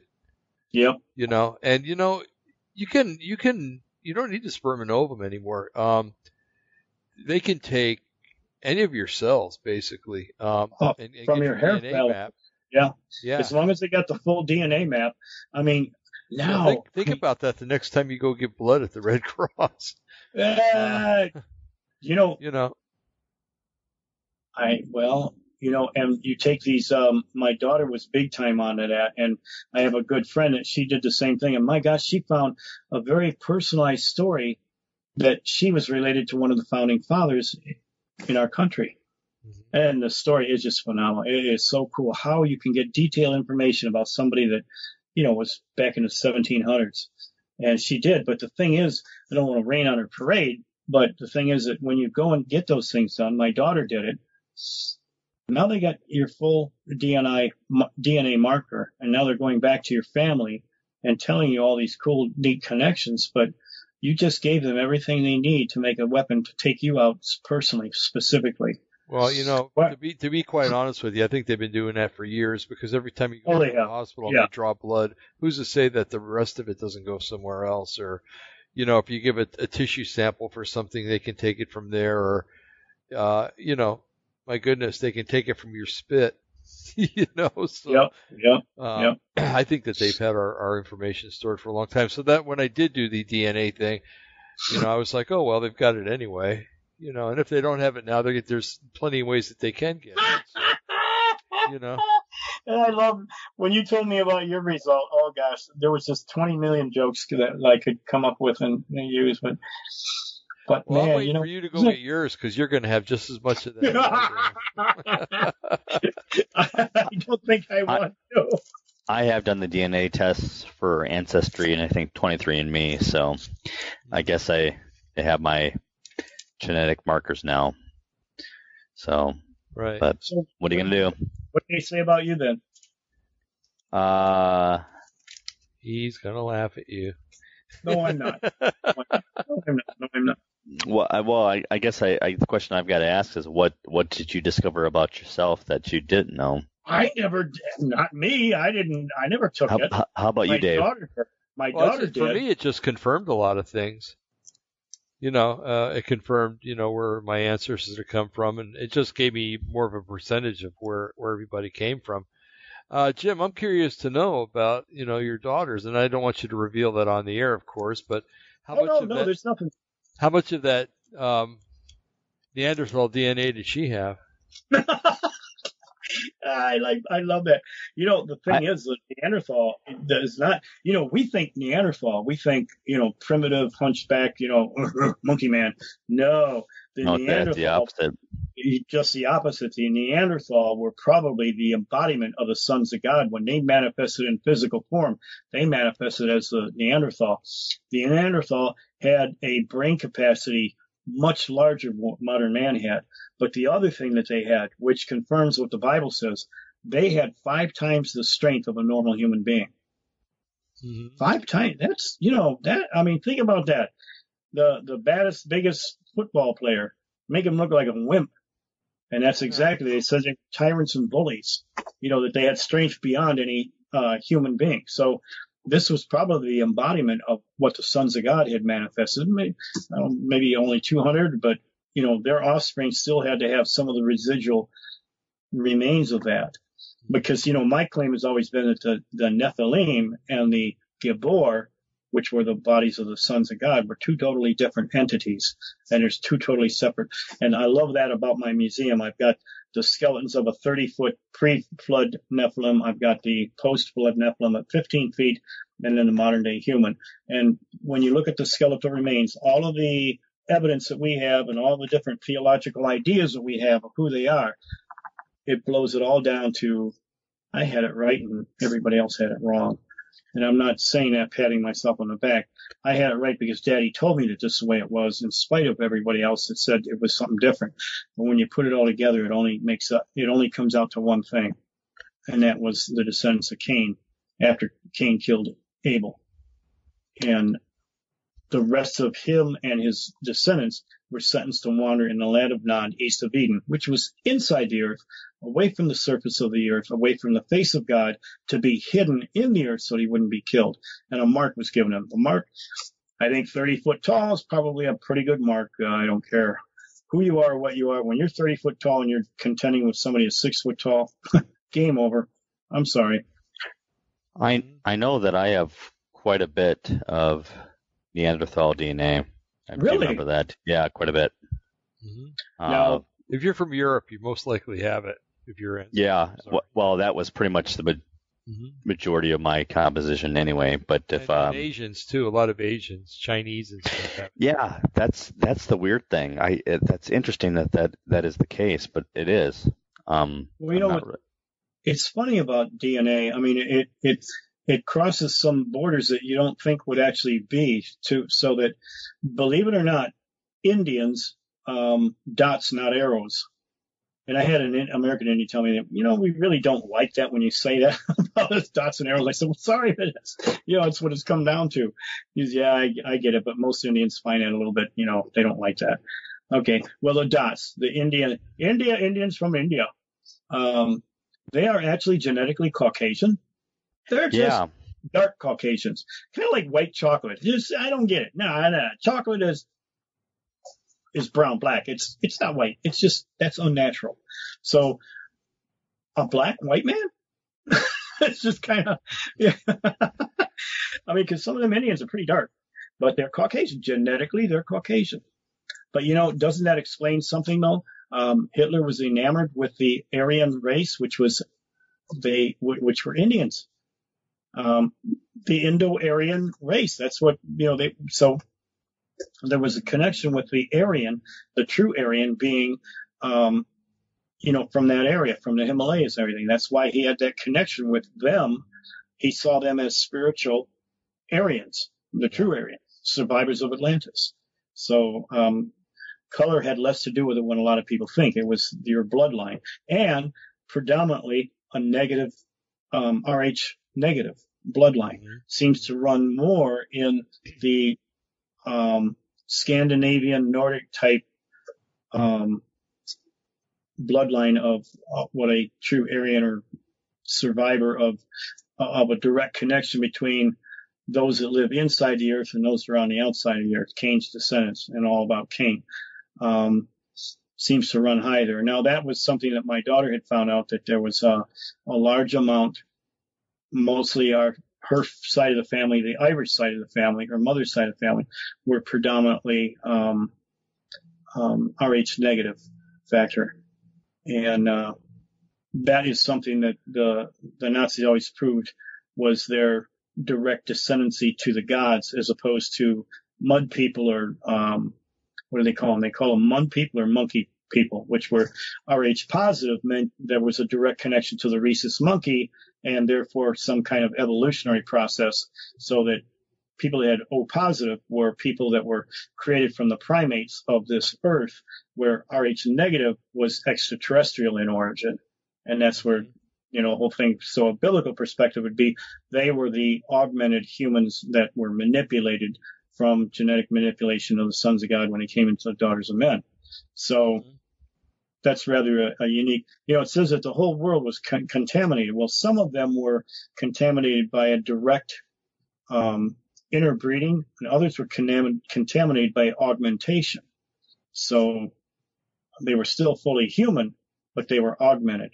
Um, right. You ever saw the movie Gattaca? Perfect explanation of what a pre-flood world, where they had gotten um, genetics to a point where they could, the rich elite could prefabricate their babies before they were born. Well, you want an IQ of this level, okay, and we can give that to you. And you want them athletic Billy at this level, we can do that. We can have them, you know, they could tweak them out genetically and make them enhanced so that norms, which were normals, um, got the jobs as janitors and other things. They were restricted from a job like being a, uh, an astronaut. So in this movie, the background, um, this man was dying of a terminal disease. He wasn't going to live and he wanted to pass his ability. He was already approved. He was augment, and he was already approved to be an astronaut. And he found this guy that really wanted to be an astronaut who was just a norm, but he knew that this guy had the capabilities of doing it. So he passed on his blood and everything and, and faked it out so that this guy could end up becoming an astronaut. And it was a pretty cool movie, but it shows you how one can influence the other. One can end up being the dominant species and the other one who's still capable, but just a normal falls behind. And so you can see where if an augmentation program like that was offered before the flood, you have some that are supernatural by mixed breed, but you had others that were just augmented. And so you have a little bit of both. And we have the scientific fossilization evidence of both. So right. it, it, makes all the sense in the world. Um, you, you brought up the RH factor um, earlier, Jim, and I don't know if you know this. Um, I learned this in nursing school, and I was in my 50s when I learned this. But um, if a woman is Rh negative and the baby that she's carrying is Rh positive, there could be problems. Okay. Mm-hmm. Um, so what they have to do is usually the first the first baby is no problem because after the first baby, your body actually realizes that there was a threat during your first pregnancy, and it produces antibodies that will try to destroy the uh, the Rh the Rh positive uh, anything that's left in a woman's body after the baby is born. Um, and they also have to get those shots during the pregnancy too, uh, after after the first child. So uh, the the Rh negative mother's um, body actually produces antibodies that will destroy the, the second, third, fourth, fifth, sixth, so on babies if they're um, if they're Rh positive. Uh, in other words, if the father was Rh positive and are taking on that characteristic. So um, it's weird that that would happen, you know, in, in the human species.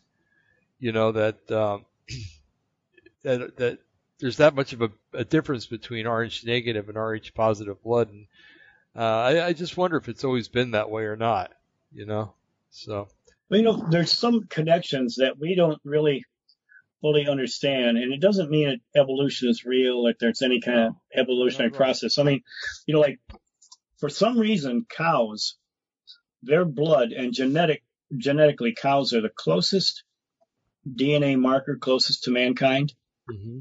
And so much so that um, in an emergency, cow's blood can be used for blood transfusions into human beings. Right. Because there's that compatibility.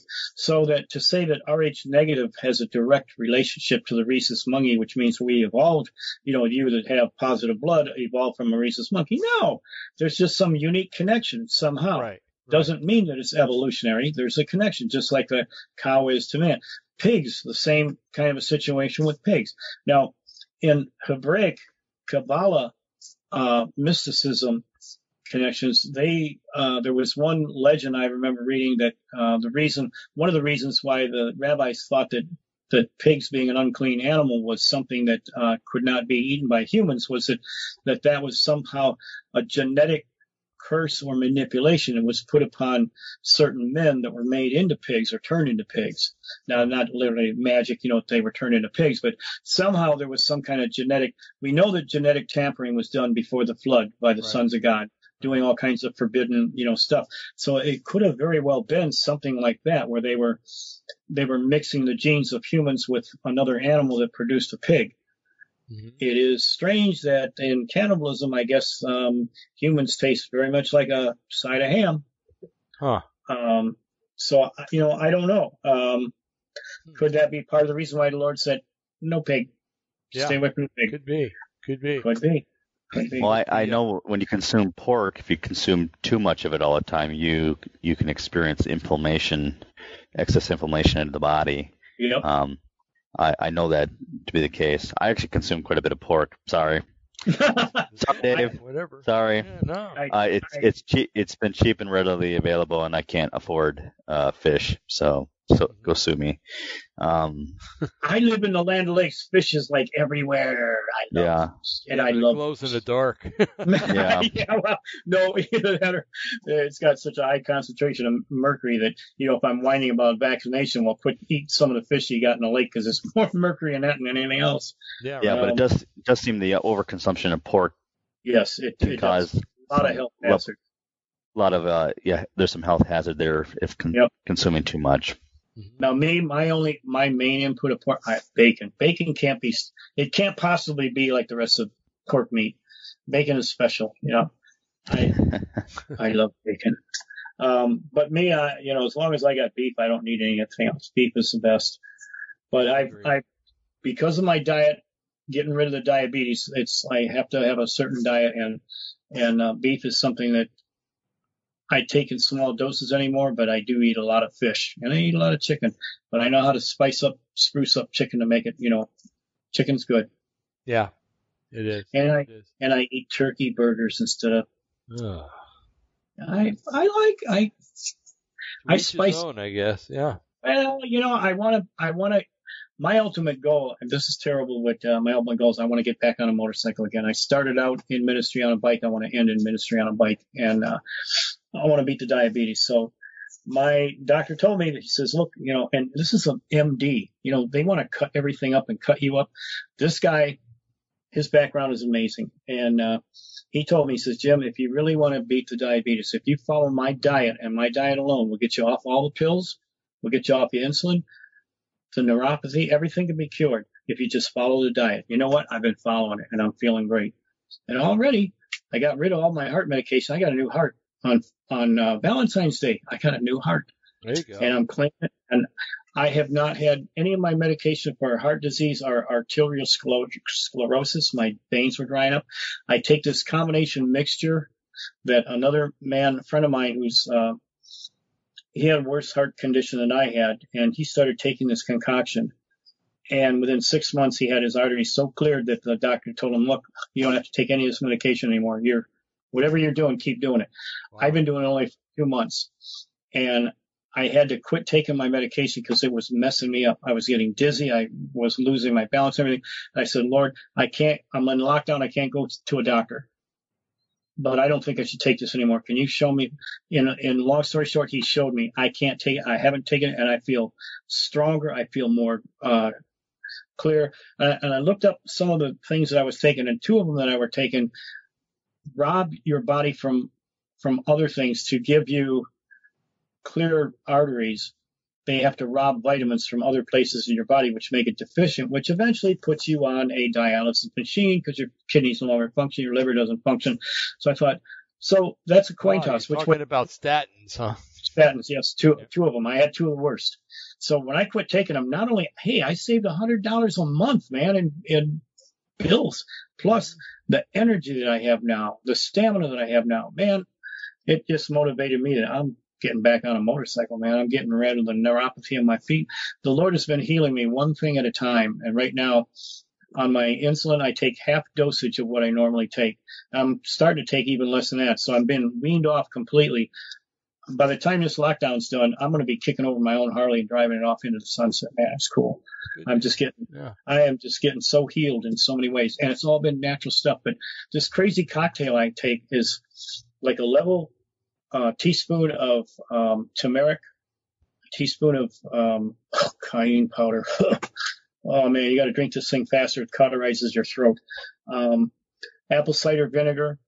Um, a, I take a, little pitcherful and a, and then um, uh, like a pinch of uh, pepper hmm and just regular pepper and um, uh, a teaspoon or tablespoon of honey and uh, a whole lemon squeezed, fresh squeezed lemon put in this mix. Hmm. Mix it all up, a little bit warm water. Gulp it down as fast as you can because if you don't, you're going to gag on the darn stuff. And I'll tell you, it has it has totally cleansed my artery system, and I feel I feel, uh, and you know, I lost from having esophageal cancer. I lost um, 48 pounds. So I was one time I was a Pillsbury Doughboy, nice and chunky and fat, but I was strong. But uh, I lost all that. But I'm I'm down to I was a size 38, 40, 200, 215 pounds uh, at five foot six and a half. Wow. Now I'm now I'm size 34, um, 162 pounds, and I'm feeling great. Great. I mean, I feel great. I look younger. I feel younger. I'm growing my hair back, man. The last two last two months, I haven't, you know, my my electric razor broke, so I don't shave my head anymore. So I figured, yeah, I'll let it grow. I thought, you know, I'll grow my ponytail back again. That looked kind of cool, but I, I got rid of it because back then people kept thinking I was part of a drug cartel from South America or something, you know, and I just, I didn't like the, if that's the way I looked, I figured, okay, I, I don't want to look like that. But I did like it. It was cool. So with and your diet, younger. with your diet, you're doing kind of like the same as opposite kind of thing. Then in a way I am. think But about you know, and the thing, what I found out about though, was this, uh, COVID-19. Everything that I take is what kills it, helps kill it. Some of the simple things that, that, um, supports your immune system and fights against, uh, COVID, uh, virus. stuff like so- Clorox.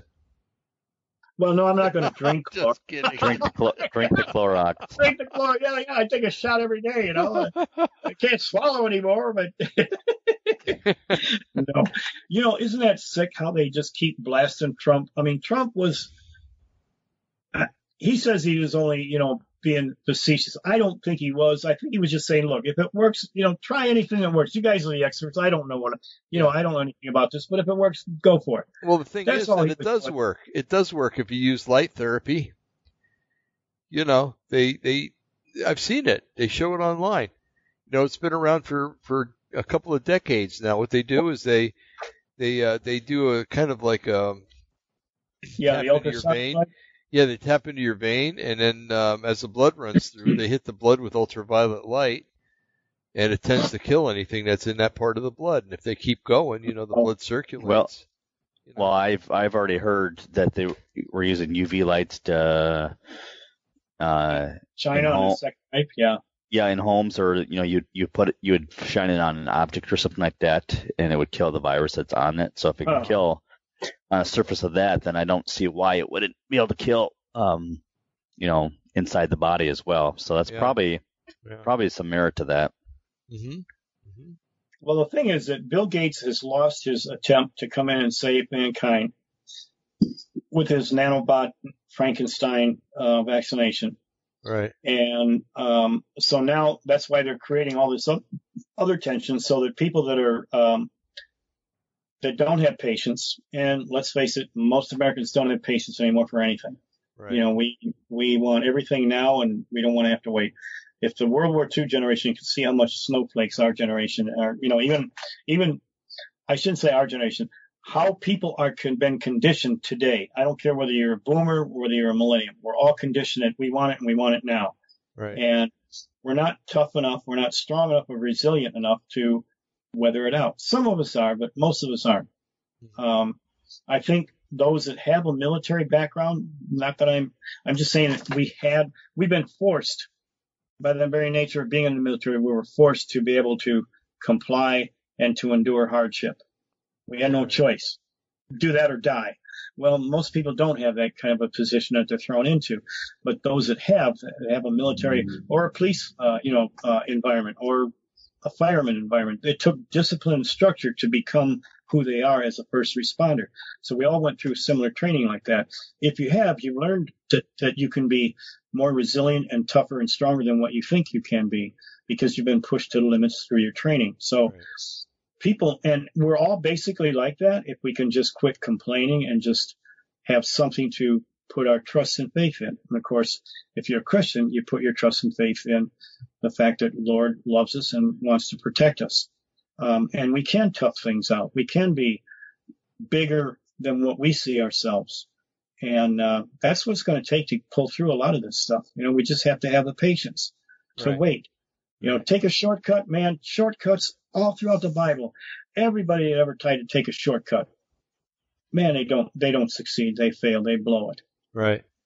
Well, there was a thing online the other day, and it said, um, saying that um, you know we can go back to things the way they were right now, you know, before before the lockdown and everything, um, is like saying that uh, what was it? Uh, I'm trying to think of the terminology, the the word usage, saying that we can go back to things, back to normal things uh, while this epidemic is raging is like saying that, like a parachute is saying, "Hey, the parachute has slowed me down. Now I can cut the cords."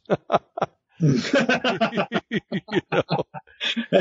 that makes so much sense to me. It does. It really does. Yeah. You know, my goodness. You know, like I, we were talking before we got on the air. Um, I'm not crazy about our governor. I think she's a communist, and and I think she's out out to to uh, further the cause of communism in, in the bigger cities here in Oregon and uh, at, at the expense of the, all the farmers and everything else. But um, she did one smart thing, and that she uh, she she shut things down. Um, I think even before California did. She's you know she, under under the advice of the you know state medical examiner, whatever his name is, or his title is, she uh, she shut everything down. Asked every first she asked everybody to stay home, and then saw nobody was doing it, and then she she made it into a rule. Um, but uh, if you look at the curves, like from New York and California and other places, you know, you got your sharp spike, and then you got your, you know, like the backside of the wave, you know, where it kind of goes down gradually and then comes goes down to nothing. Ours is basically a plateau. You know, we went up a little bit, plateaued, and now I think, you know, in another 30 days or less, we're going to start experiencing the lesser end of it, and we'll we'll get out of this, you know. But um, I I think it you know, hunkering down. And like I was reading before from the uh, from the Spanish flu, um, back in 1917 and 18, it, it was um, it was people there. It was the same thing, exactly the same thing. You know, some people grew impatient. Others saw it as a threat from the government against the church. You know, they're not going to tell us what to do. And what have you been hearing about that, right? Churches, yeah. you know, or the government's not going to tell us what to do. You know, and it's only for a short while you know, I, I, for me, you know, I could see how the the, the um, some of those conspiracy people, you know, okay, well, this is the government's first attempt to try to shut down churches. Well, yeah, it could be, you know, but um, I don't know. I just I just don't think it's that. I think that you know, if we just abide by what we've been asked to do, and what we've been asked to do has been a very simple thing. You know, stay home for goodness sakes. I yep. mean, if I could get away with staying home and not going to work, well, I'd love to fulfill her wishes. Uh, you know, um, but what's so hard about that? You know, and it's just that in our society nowadays, you know, we we live in a McDonald's fast food society. You know, where you know we want it now, we got to have it now, and and we want to go out and have fun now. And hmm I'm sorry, you know, there there are times in life when you don't have fun. If you don't believe it, wait till you turn 60 and your body starts turning against you. Uh, you know, um, and, and you will, and it will, and um, but you know, it's it's just a part of life. You know, let's let's just get through this. And you know, if you want to use the conspiracy thing, well, he did it in 1917 and 18 too. And if you look at the the era the era past 17 and 18, it was the era of the the Roaring Twenties, which was basically a very anti-government. Uh, and anti-establishment uh, period of our history, uh, almost ridiculously so. It was Uh, kind of like the 60s, re, you know, it, it was prior to the 60s, but it had the same rebellious, anti, you know, everything Right. uh, kind of thing. Well, so if history plays itself out like it always does, you know, um, it just might happen again the same way, you know. Yeah. But in this in this instance, people are rebelling during it, Yeah. you know, and it's uh, you know, We're, we become less patient for that. You know, we're gonna, not going to wait. Let's just attack it right now. yeah, and you know, and I, I heard the somebody said today, you know, I don't know anybody that's had it, and I don't know anybody that knows somebody that's had it, you know, and that and that's a you know that's a valid response, but at Yeah. the same time, you know, it's uh, when you got a population of 320 million people and uh, only 100,000 have come down with it, or however many it is. I think it's like 252,000 now I've actually come down with it that they know of. Um, that's a drop in the bucket percentage wise when it comes to the total population of the country. You know, I'm not trying to make it sound like it's anything Hey, less or yeah. hey. Dave, could I could I slightly correct you on on that stat a little bit? Well, yeah, okay. I was just doing talking in general, but go ahead. oh, all right, that's fine. I you can you can continue. That's fine. Yeah, yeah. I was just you know just throwing. no, numbers so what is it? I'm just curious because I don't Yeah. really know much. In the United States, we've we have a million infected cases and fifty almost fifty seven thousand deaths. Okay, so it's like the deaths in Vietnam. Yeah. And how many, how many of those are in Detroit? Is I'm Uh, well, about. It's I just- can I, c- I can't I can't nail it down per city, but I can nail it down per state.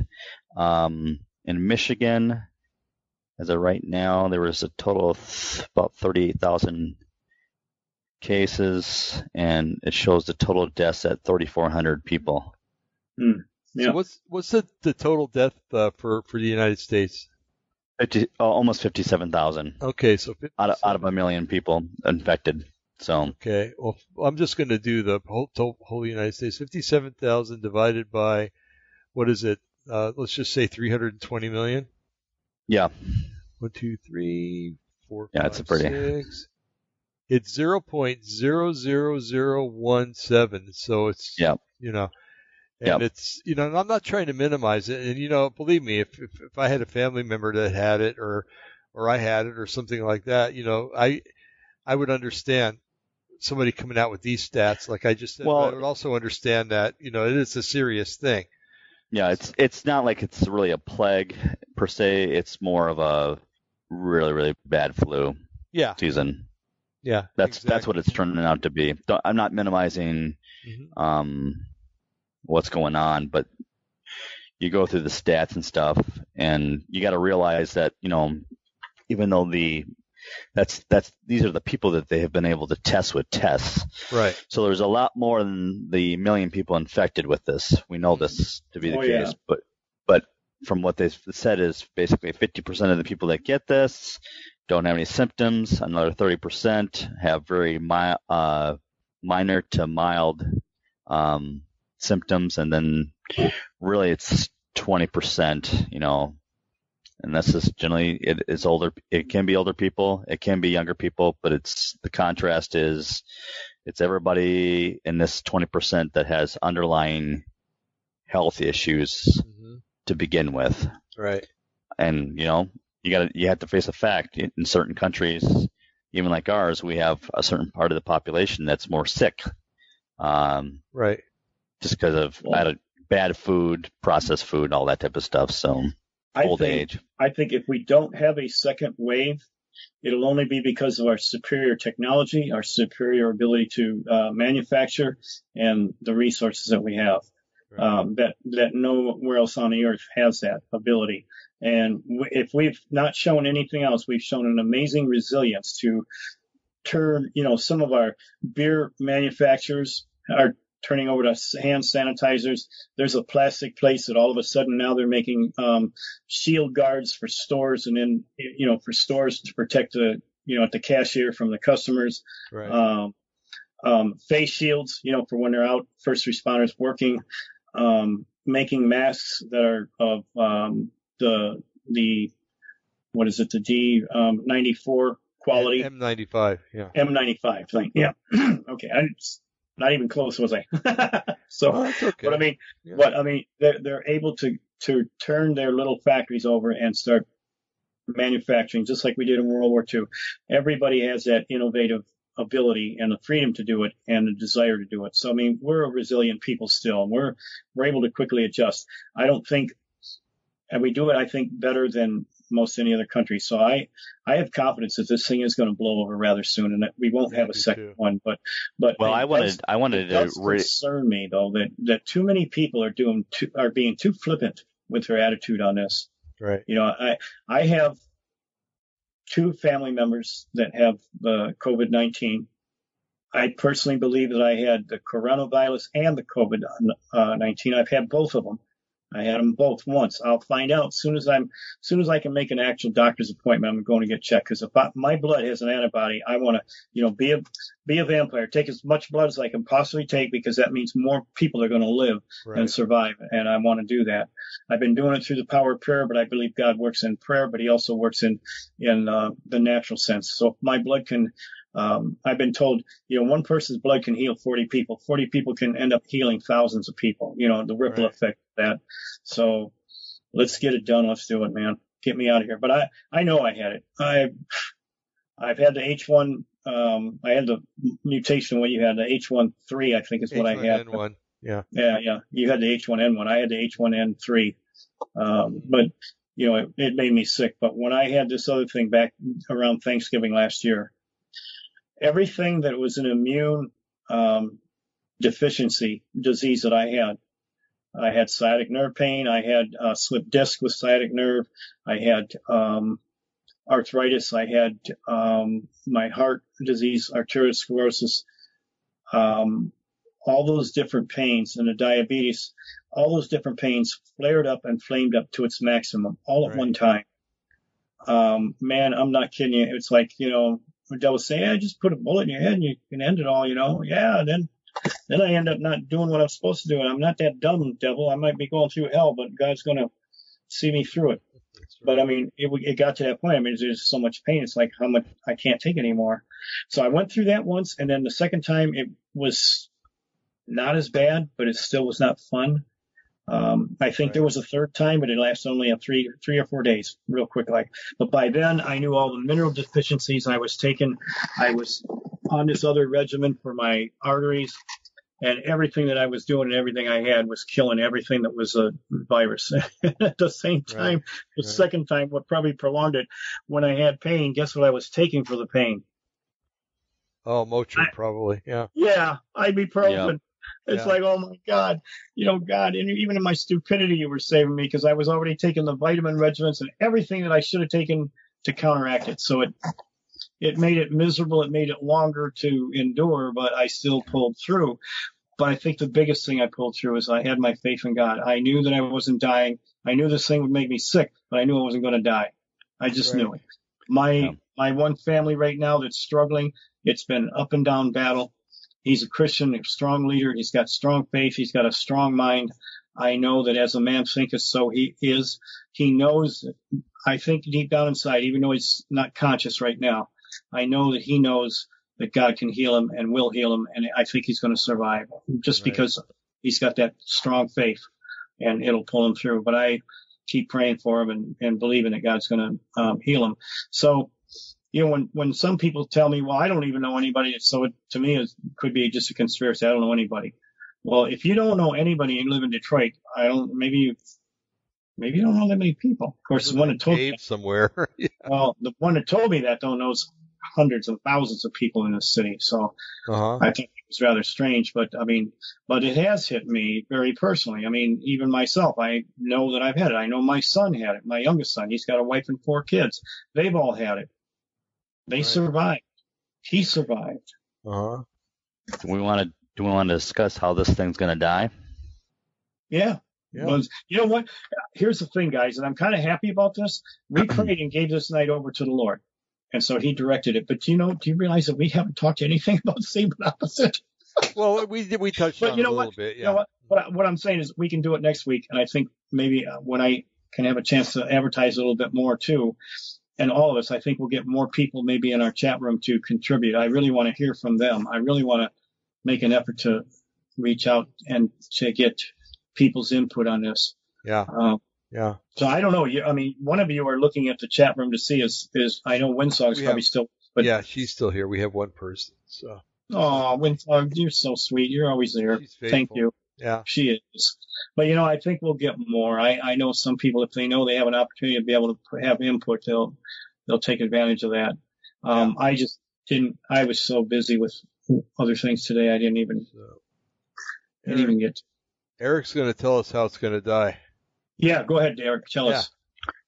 Uh, well, my thought on this is when the seasonal change in humidity Yeah. hits, and you know it's obviously going to be the warmer part of the we're coming into the warmer part of the the, the year, the summertime. Uh-huh. It, this this thing's going to die on the vine, yeah. Yeah. um, almost you know immediately. Now there could be a, a second wave. It's possible, you know, um, at the end of the year. I, I, I don't know on that, But- but as far as I can tell, this thing's going to die on the vine. And, you know, after they fail with this virus, you know, something we need to talk about is what is, what is their next play, um, against Trump. I believe I know what it is, and I know that Jim knows what it is. Um, I don't know if we want to discuss it now or if we want to discuss what? it. Why don't you make an introduction and Let's- we, we can talk about yeah. it next Monday. and we'll segue into it because you know what that plays right into the same and opposite what is Yep. going to happen next is going to be same and opposite and that's the spin so this is a perfect segue you know into that so go ahead Well, when all else fails, what do you what do you do against a sitting president? You uh you attempt to uh, eliminate them eliminate him, kill him. So there's something about that, and Jim, you echoed it in your dream. Uh, it was also echoed on a show, I think, with Sid Roth. There was Yep. somebody that was having, I don't know if it was they had a dream or if it was they were having some prophetic thing um, that was giving that indication that um, they were going to uh, kill him, or well, they're they are going to be successful in doing so in the terms of the natural, but the supernatural will be used to bring him back, amen which would be quite something. Because I I'm thinking about this. How how is this man, you know, with all this going on, you know, win an, win another election? You know, the way the media is just beating him up and you know, but yet he's going to. Mhm. So what do you do? I mean, what you know, when Reagan got shot, you know, I'm just thinking back to that. That that rallied people around him as well. You know what I mean? yeah Mhm. So I, I can see that same maybe that same effect again. But I do think the economy is literally going to just take off like a, a rocket again. yep Yeah. I, I really do. I, it's just going to bounce back in a way that you know most people aren't not going to understand. Um, so do I. So uh, all this dinar that I got was given to me. It's was you know, and all the people that have saved all this dinar and the the Zims and all that stuff. Ah, you got stuck with monopoly money. It ain't gonna crash. nope, it's not. Right. See, my Not- my president, he got me. He got himself a time machine, so he know what everything gonna be before it happens. So, oh, that sounds so fruitcakey. God, that sounds so. Take into account also that uh, if the JFK J- Jr. thing is true, then that that's going to add all the more to it. I, well, I Oh, saw yeah. I saw a post somewhere about uh had Trump talking to JFK Jr. and he's like, "You want me to pick you up? Where?" Yeah. Let me get this straight. after, after, after you after you get out get out of the plane in the ocean or something. I don't I don't remember what. After you fake the plane crash, I pick you up. where- right, right. oh, Oh, that's it gonna that's gonna be- be glorious. where, where and when do I pick you up? Right. Right. It's where and when. Where and Uh, when. 1890. Okay, yeah, okay, I'll pick you up. right. Like Doc Brown. Okay, gotcha. And and my advice to Hillary Clinton is, if you really want a seat, I think one's opened up in uh, North Korea. yeah. Did you see that picture? Oh my God, that was ugly. Oh, oh. Yeah, we, that's something else we should probably discuss. You know, what will happen to North Korea now? Um, Yeah. In light of all this. well, it kind of looks like which one was it? Was it uh, Kim sister. Clement? Well, Kim, my Kim understanding is that North Korea and South Korea will become one. One, yeah. Right. Yep. Well, this And, is uh, a North- chance. Com- communism will die in North Korea. This is a chance for the South to make overtures towards the North if they're not doing so already. You know, come join Yep. us. Join in our prosperity. Everybody will be able to eat. Everybody will have health care. You know, it's uh, Yep. you know, it's and if anything, it'll cause the people in the North, if they have any fortitude, it'll cause them to revolt and want to join with the South. So Well, it it might even very well be that you know there'll be there's such a diversity within his ranks. Everybody's used to listening to the Kims or they die. right, And now all of a sudden, some of them are going to realize, you know, for the first time, I can have my own thoughts. I can have my own. What do I want to see?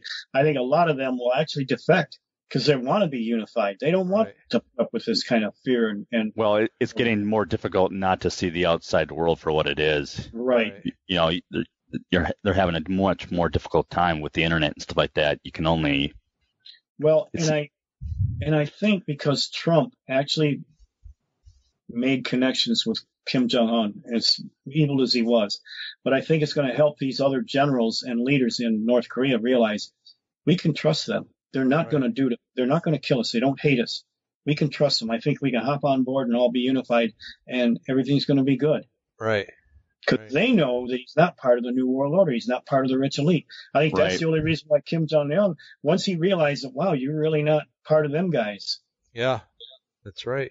Um, you know, that's why he was even willing to listen. That's why probably Trump knew that he had a, an end to it. Um, because if he could get his trust, then when he's gone, all the rest of them will also have the trust. And they'll know that, you know, if we, if we did yield and unite with South Korea, we're not going to be war criminals. They're not going to, you know, they're not going to kill us. They're going to let us live. We can trust them.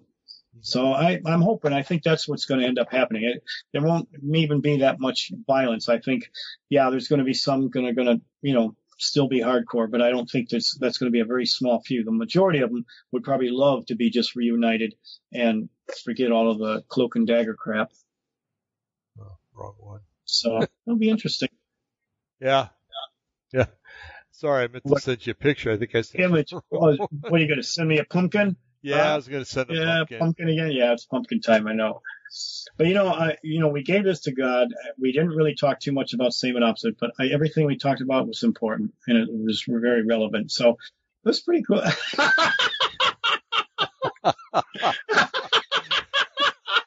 He saw the picture. oh my! do, do you know that she's won, she's worn those, out- that outfit though? In Yeah. Uh a, huh. a similar out, outfit, uh, during, uh, her campaign, I think. Yeah. Yeah, she did. Hillary- It's, Hillary? seeing it's the, it's Yeah. the, it's the same dictator outfit that, you know, Chairman Mao Kor- outfit. Yeah. right, the Mao, that Mao wears, you know. Yeah. Anyway, uh, I don't know if you want to share that with the audience. nice off. No, it was a different picture that he popped up. It was uh, Trump wearing a huge sombrero. I don't know if you've ever seen it, but there's a somebody that I think he's a, a Mexican guy too, and he posts these uh, these Mexican uh, word of the day things, and this is kind of a take on the Mexican word of the day is Lysol. The media Lysol the time, so everything Trump says, and you are st- stupid enough to believe it. oh, what would we do without the humor of the internet, huh? I'll tell you. so, well, guys, I'm I'm gonna bid you a farewell, a Yeah. fair adieu, actually, and um, And uh, so we've got a topic for next week. We're going to talk about a couple of things, uh, same but opposite, and uh, and uh, after the coronavirus, what next? Yeah. Right? Mm-hmm. What, what's the last uh, card in the deck that they're going to try? Yep. Yeah. Okay. See you in Gitmo. Yeah, Bye. that's a good one. Well, that's, that's what I keep thinking. You know, is it's like you you think there's going to be an election next year? You really do? Seriously? Uh-huh. Um, no, I think. I, yeah, I think there will be. Yeah, maybe Gretchen will run for president. I don't know. She's not going to be vice president now. Biden's already got a couple other flunkies that are more willing to forgive his uh, graping, grappling of, of women and, and say okay. But uh, well, there's a reason why he hasn't made a play against Michelle Obama. That's all I'm going to say. He's afraid she'd deck him. Yeah. She he, she used to be a basketball player, you know. Yeah, he deck him. That's what I mean. She used to be a baseball player. Yeah. I mean, a football. No, football. University of Oregon, as a matter of fact. Oh gosh. About 40 minutes from here. I gotta say, the Ducks are a pretty good team. That's for sure. No, no, the Beavers. No, the Ducks stink. what? Oh, I just heard a hey from the other room. okay, so the contention well, you know, here, the Ducks don't stink. The, the, the Ducks content, are pretty good. Yeah, well, but they're in a place that is terrible. Um, anyway, yeah, so I, I, I got to leave you guys and, and take up the fight against the Ducks here in the other room. All right, sounds good. Yeah, go Lions. Go Lions. Go, yeah. go, go. Keep on going. There you go. okay, gentlemen. Well, God bless you. And um, I'm gonna God bless our audience. Thank you for coming. Thank you, Winsong, for your participation. You're awesome. And um, folks, just, just have, a, have a quick prayer. Oh yeah, that's right. Just have a little quick prayer. Lord, we just thank you for this broadcast tonight. We pray, Lord, that um, that through all this pandemic, Lord, that for your children, your people, Lord. I pray that you'll give all of us a balance, that we'll stay out of the politics, Lord. We'll stay out of representing anyone or anything other than you, and those that we can represent only because they're conforming to you. Help us not to be deceived by this virtual world. Help us not to be deceived by the fake news, by all of the the people that are unsure and insecure and following every wind of doctrine of uh, conspiracy ideas. Lord, that there might be truth in some of these, but it seems like the powers that be are putting such a spin on it. They're they're just getting us trying to knock us off balance from what your plan is. Help, Lord, help everybody to tap into your plan, to see what your plan is, to see that you've not you've not blinked, you've not um, hesitated in one moment, that you are in total control, always have been and always will be. That even though we don't see things quite the way we want them to happen or the way we think they should happen, that you have everything in control. Help us to conform ourselves to your will, to your plan. Help us not to be victims that will interfere with your plan. That didn't work out too well for Judas, and I don't think any of us want to fall into that kind of category. Help us, Lord, to be faithful servants, that even when you say freaky things like eat my blood or drink my blood and eat my flesh, that would be the faithful ones that said, we don't understand it, it's crazy, but we trust you, Lord. We trust it. We have nowhere else to go. So, Lord, if you've truly raised Trump to be your mouthpiece, to be your representative, help people, help your children to see and to know your plan and to trust him that he is reflecting your love and your care for all of us, that we can trust that and rely that you are working with him. We can see him from a humanist, but we can also see him as somebody that's been called to your purpose in this day, time, and hour. Right. Lord, help us to become one so that we can be all on the same page and fight the battle that needs to be fought, not looking at politics, not looking at gender, not looking at race, not looking at social stature, but looking at us as all elements to your kingdom, your end time army that's going to fight and defeat the powers of the enemy. I ask this in your mighty and precious name, Jesus. Amen. Amen. Nighty night. Nighty night, all. Good night, audience. Good night. Good night, you guys. We'll talk to you before next Monday. All right. Sounds good. Okay. Bye, guys. Bye bye.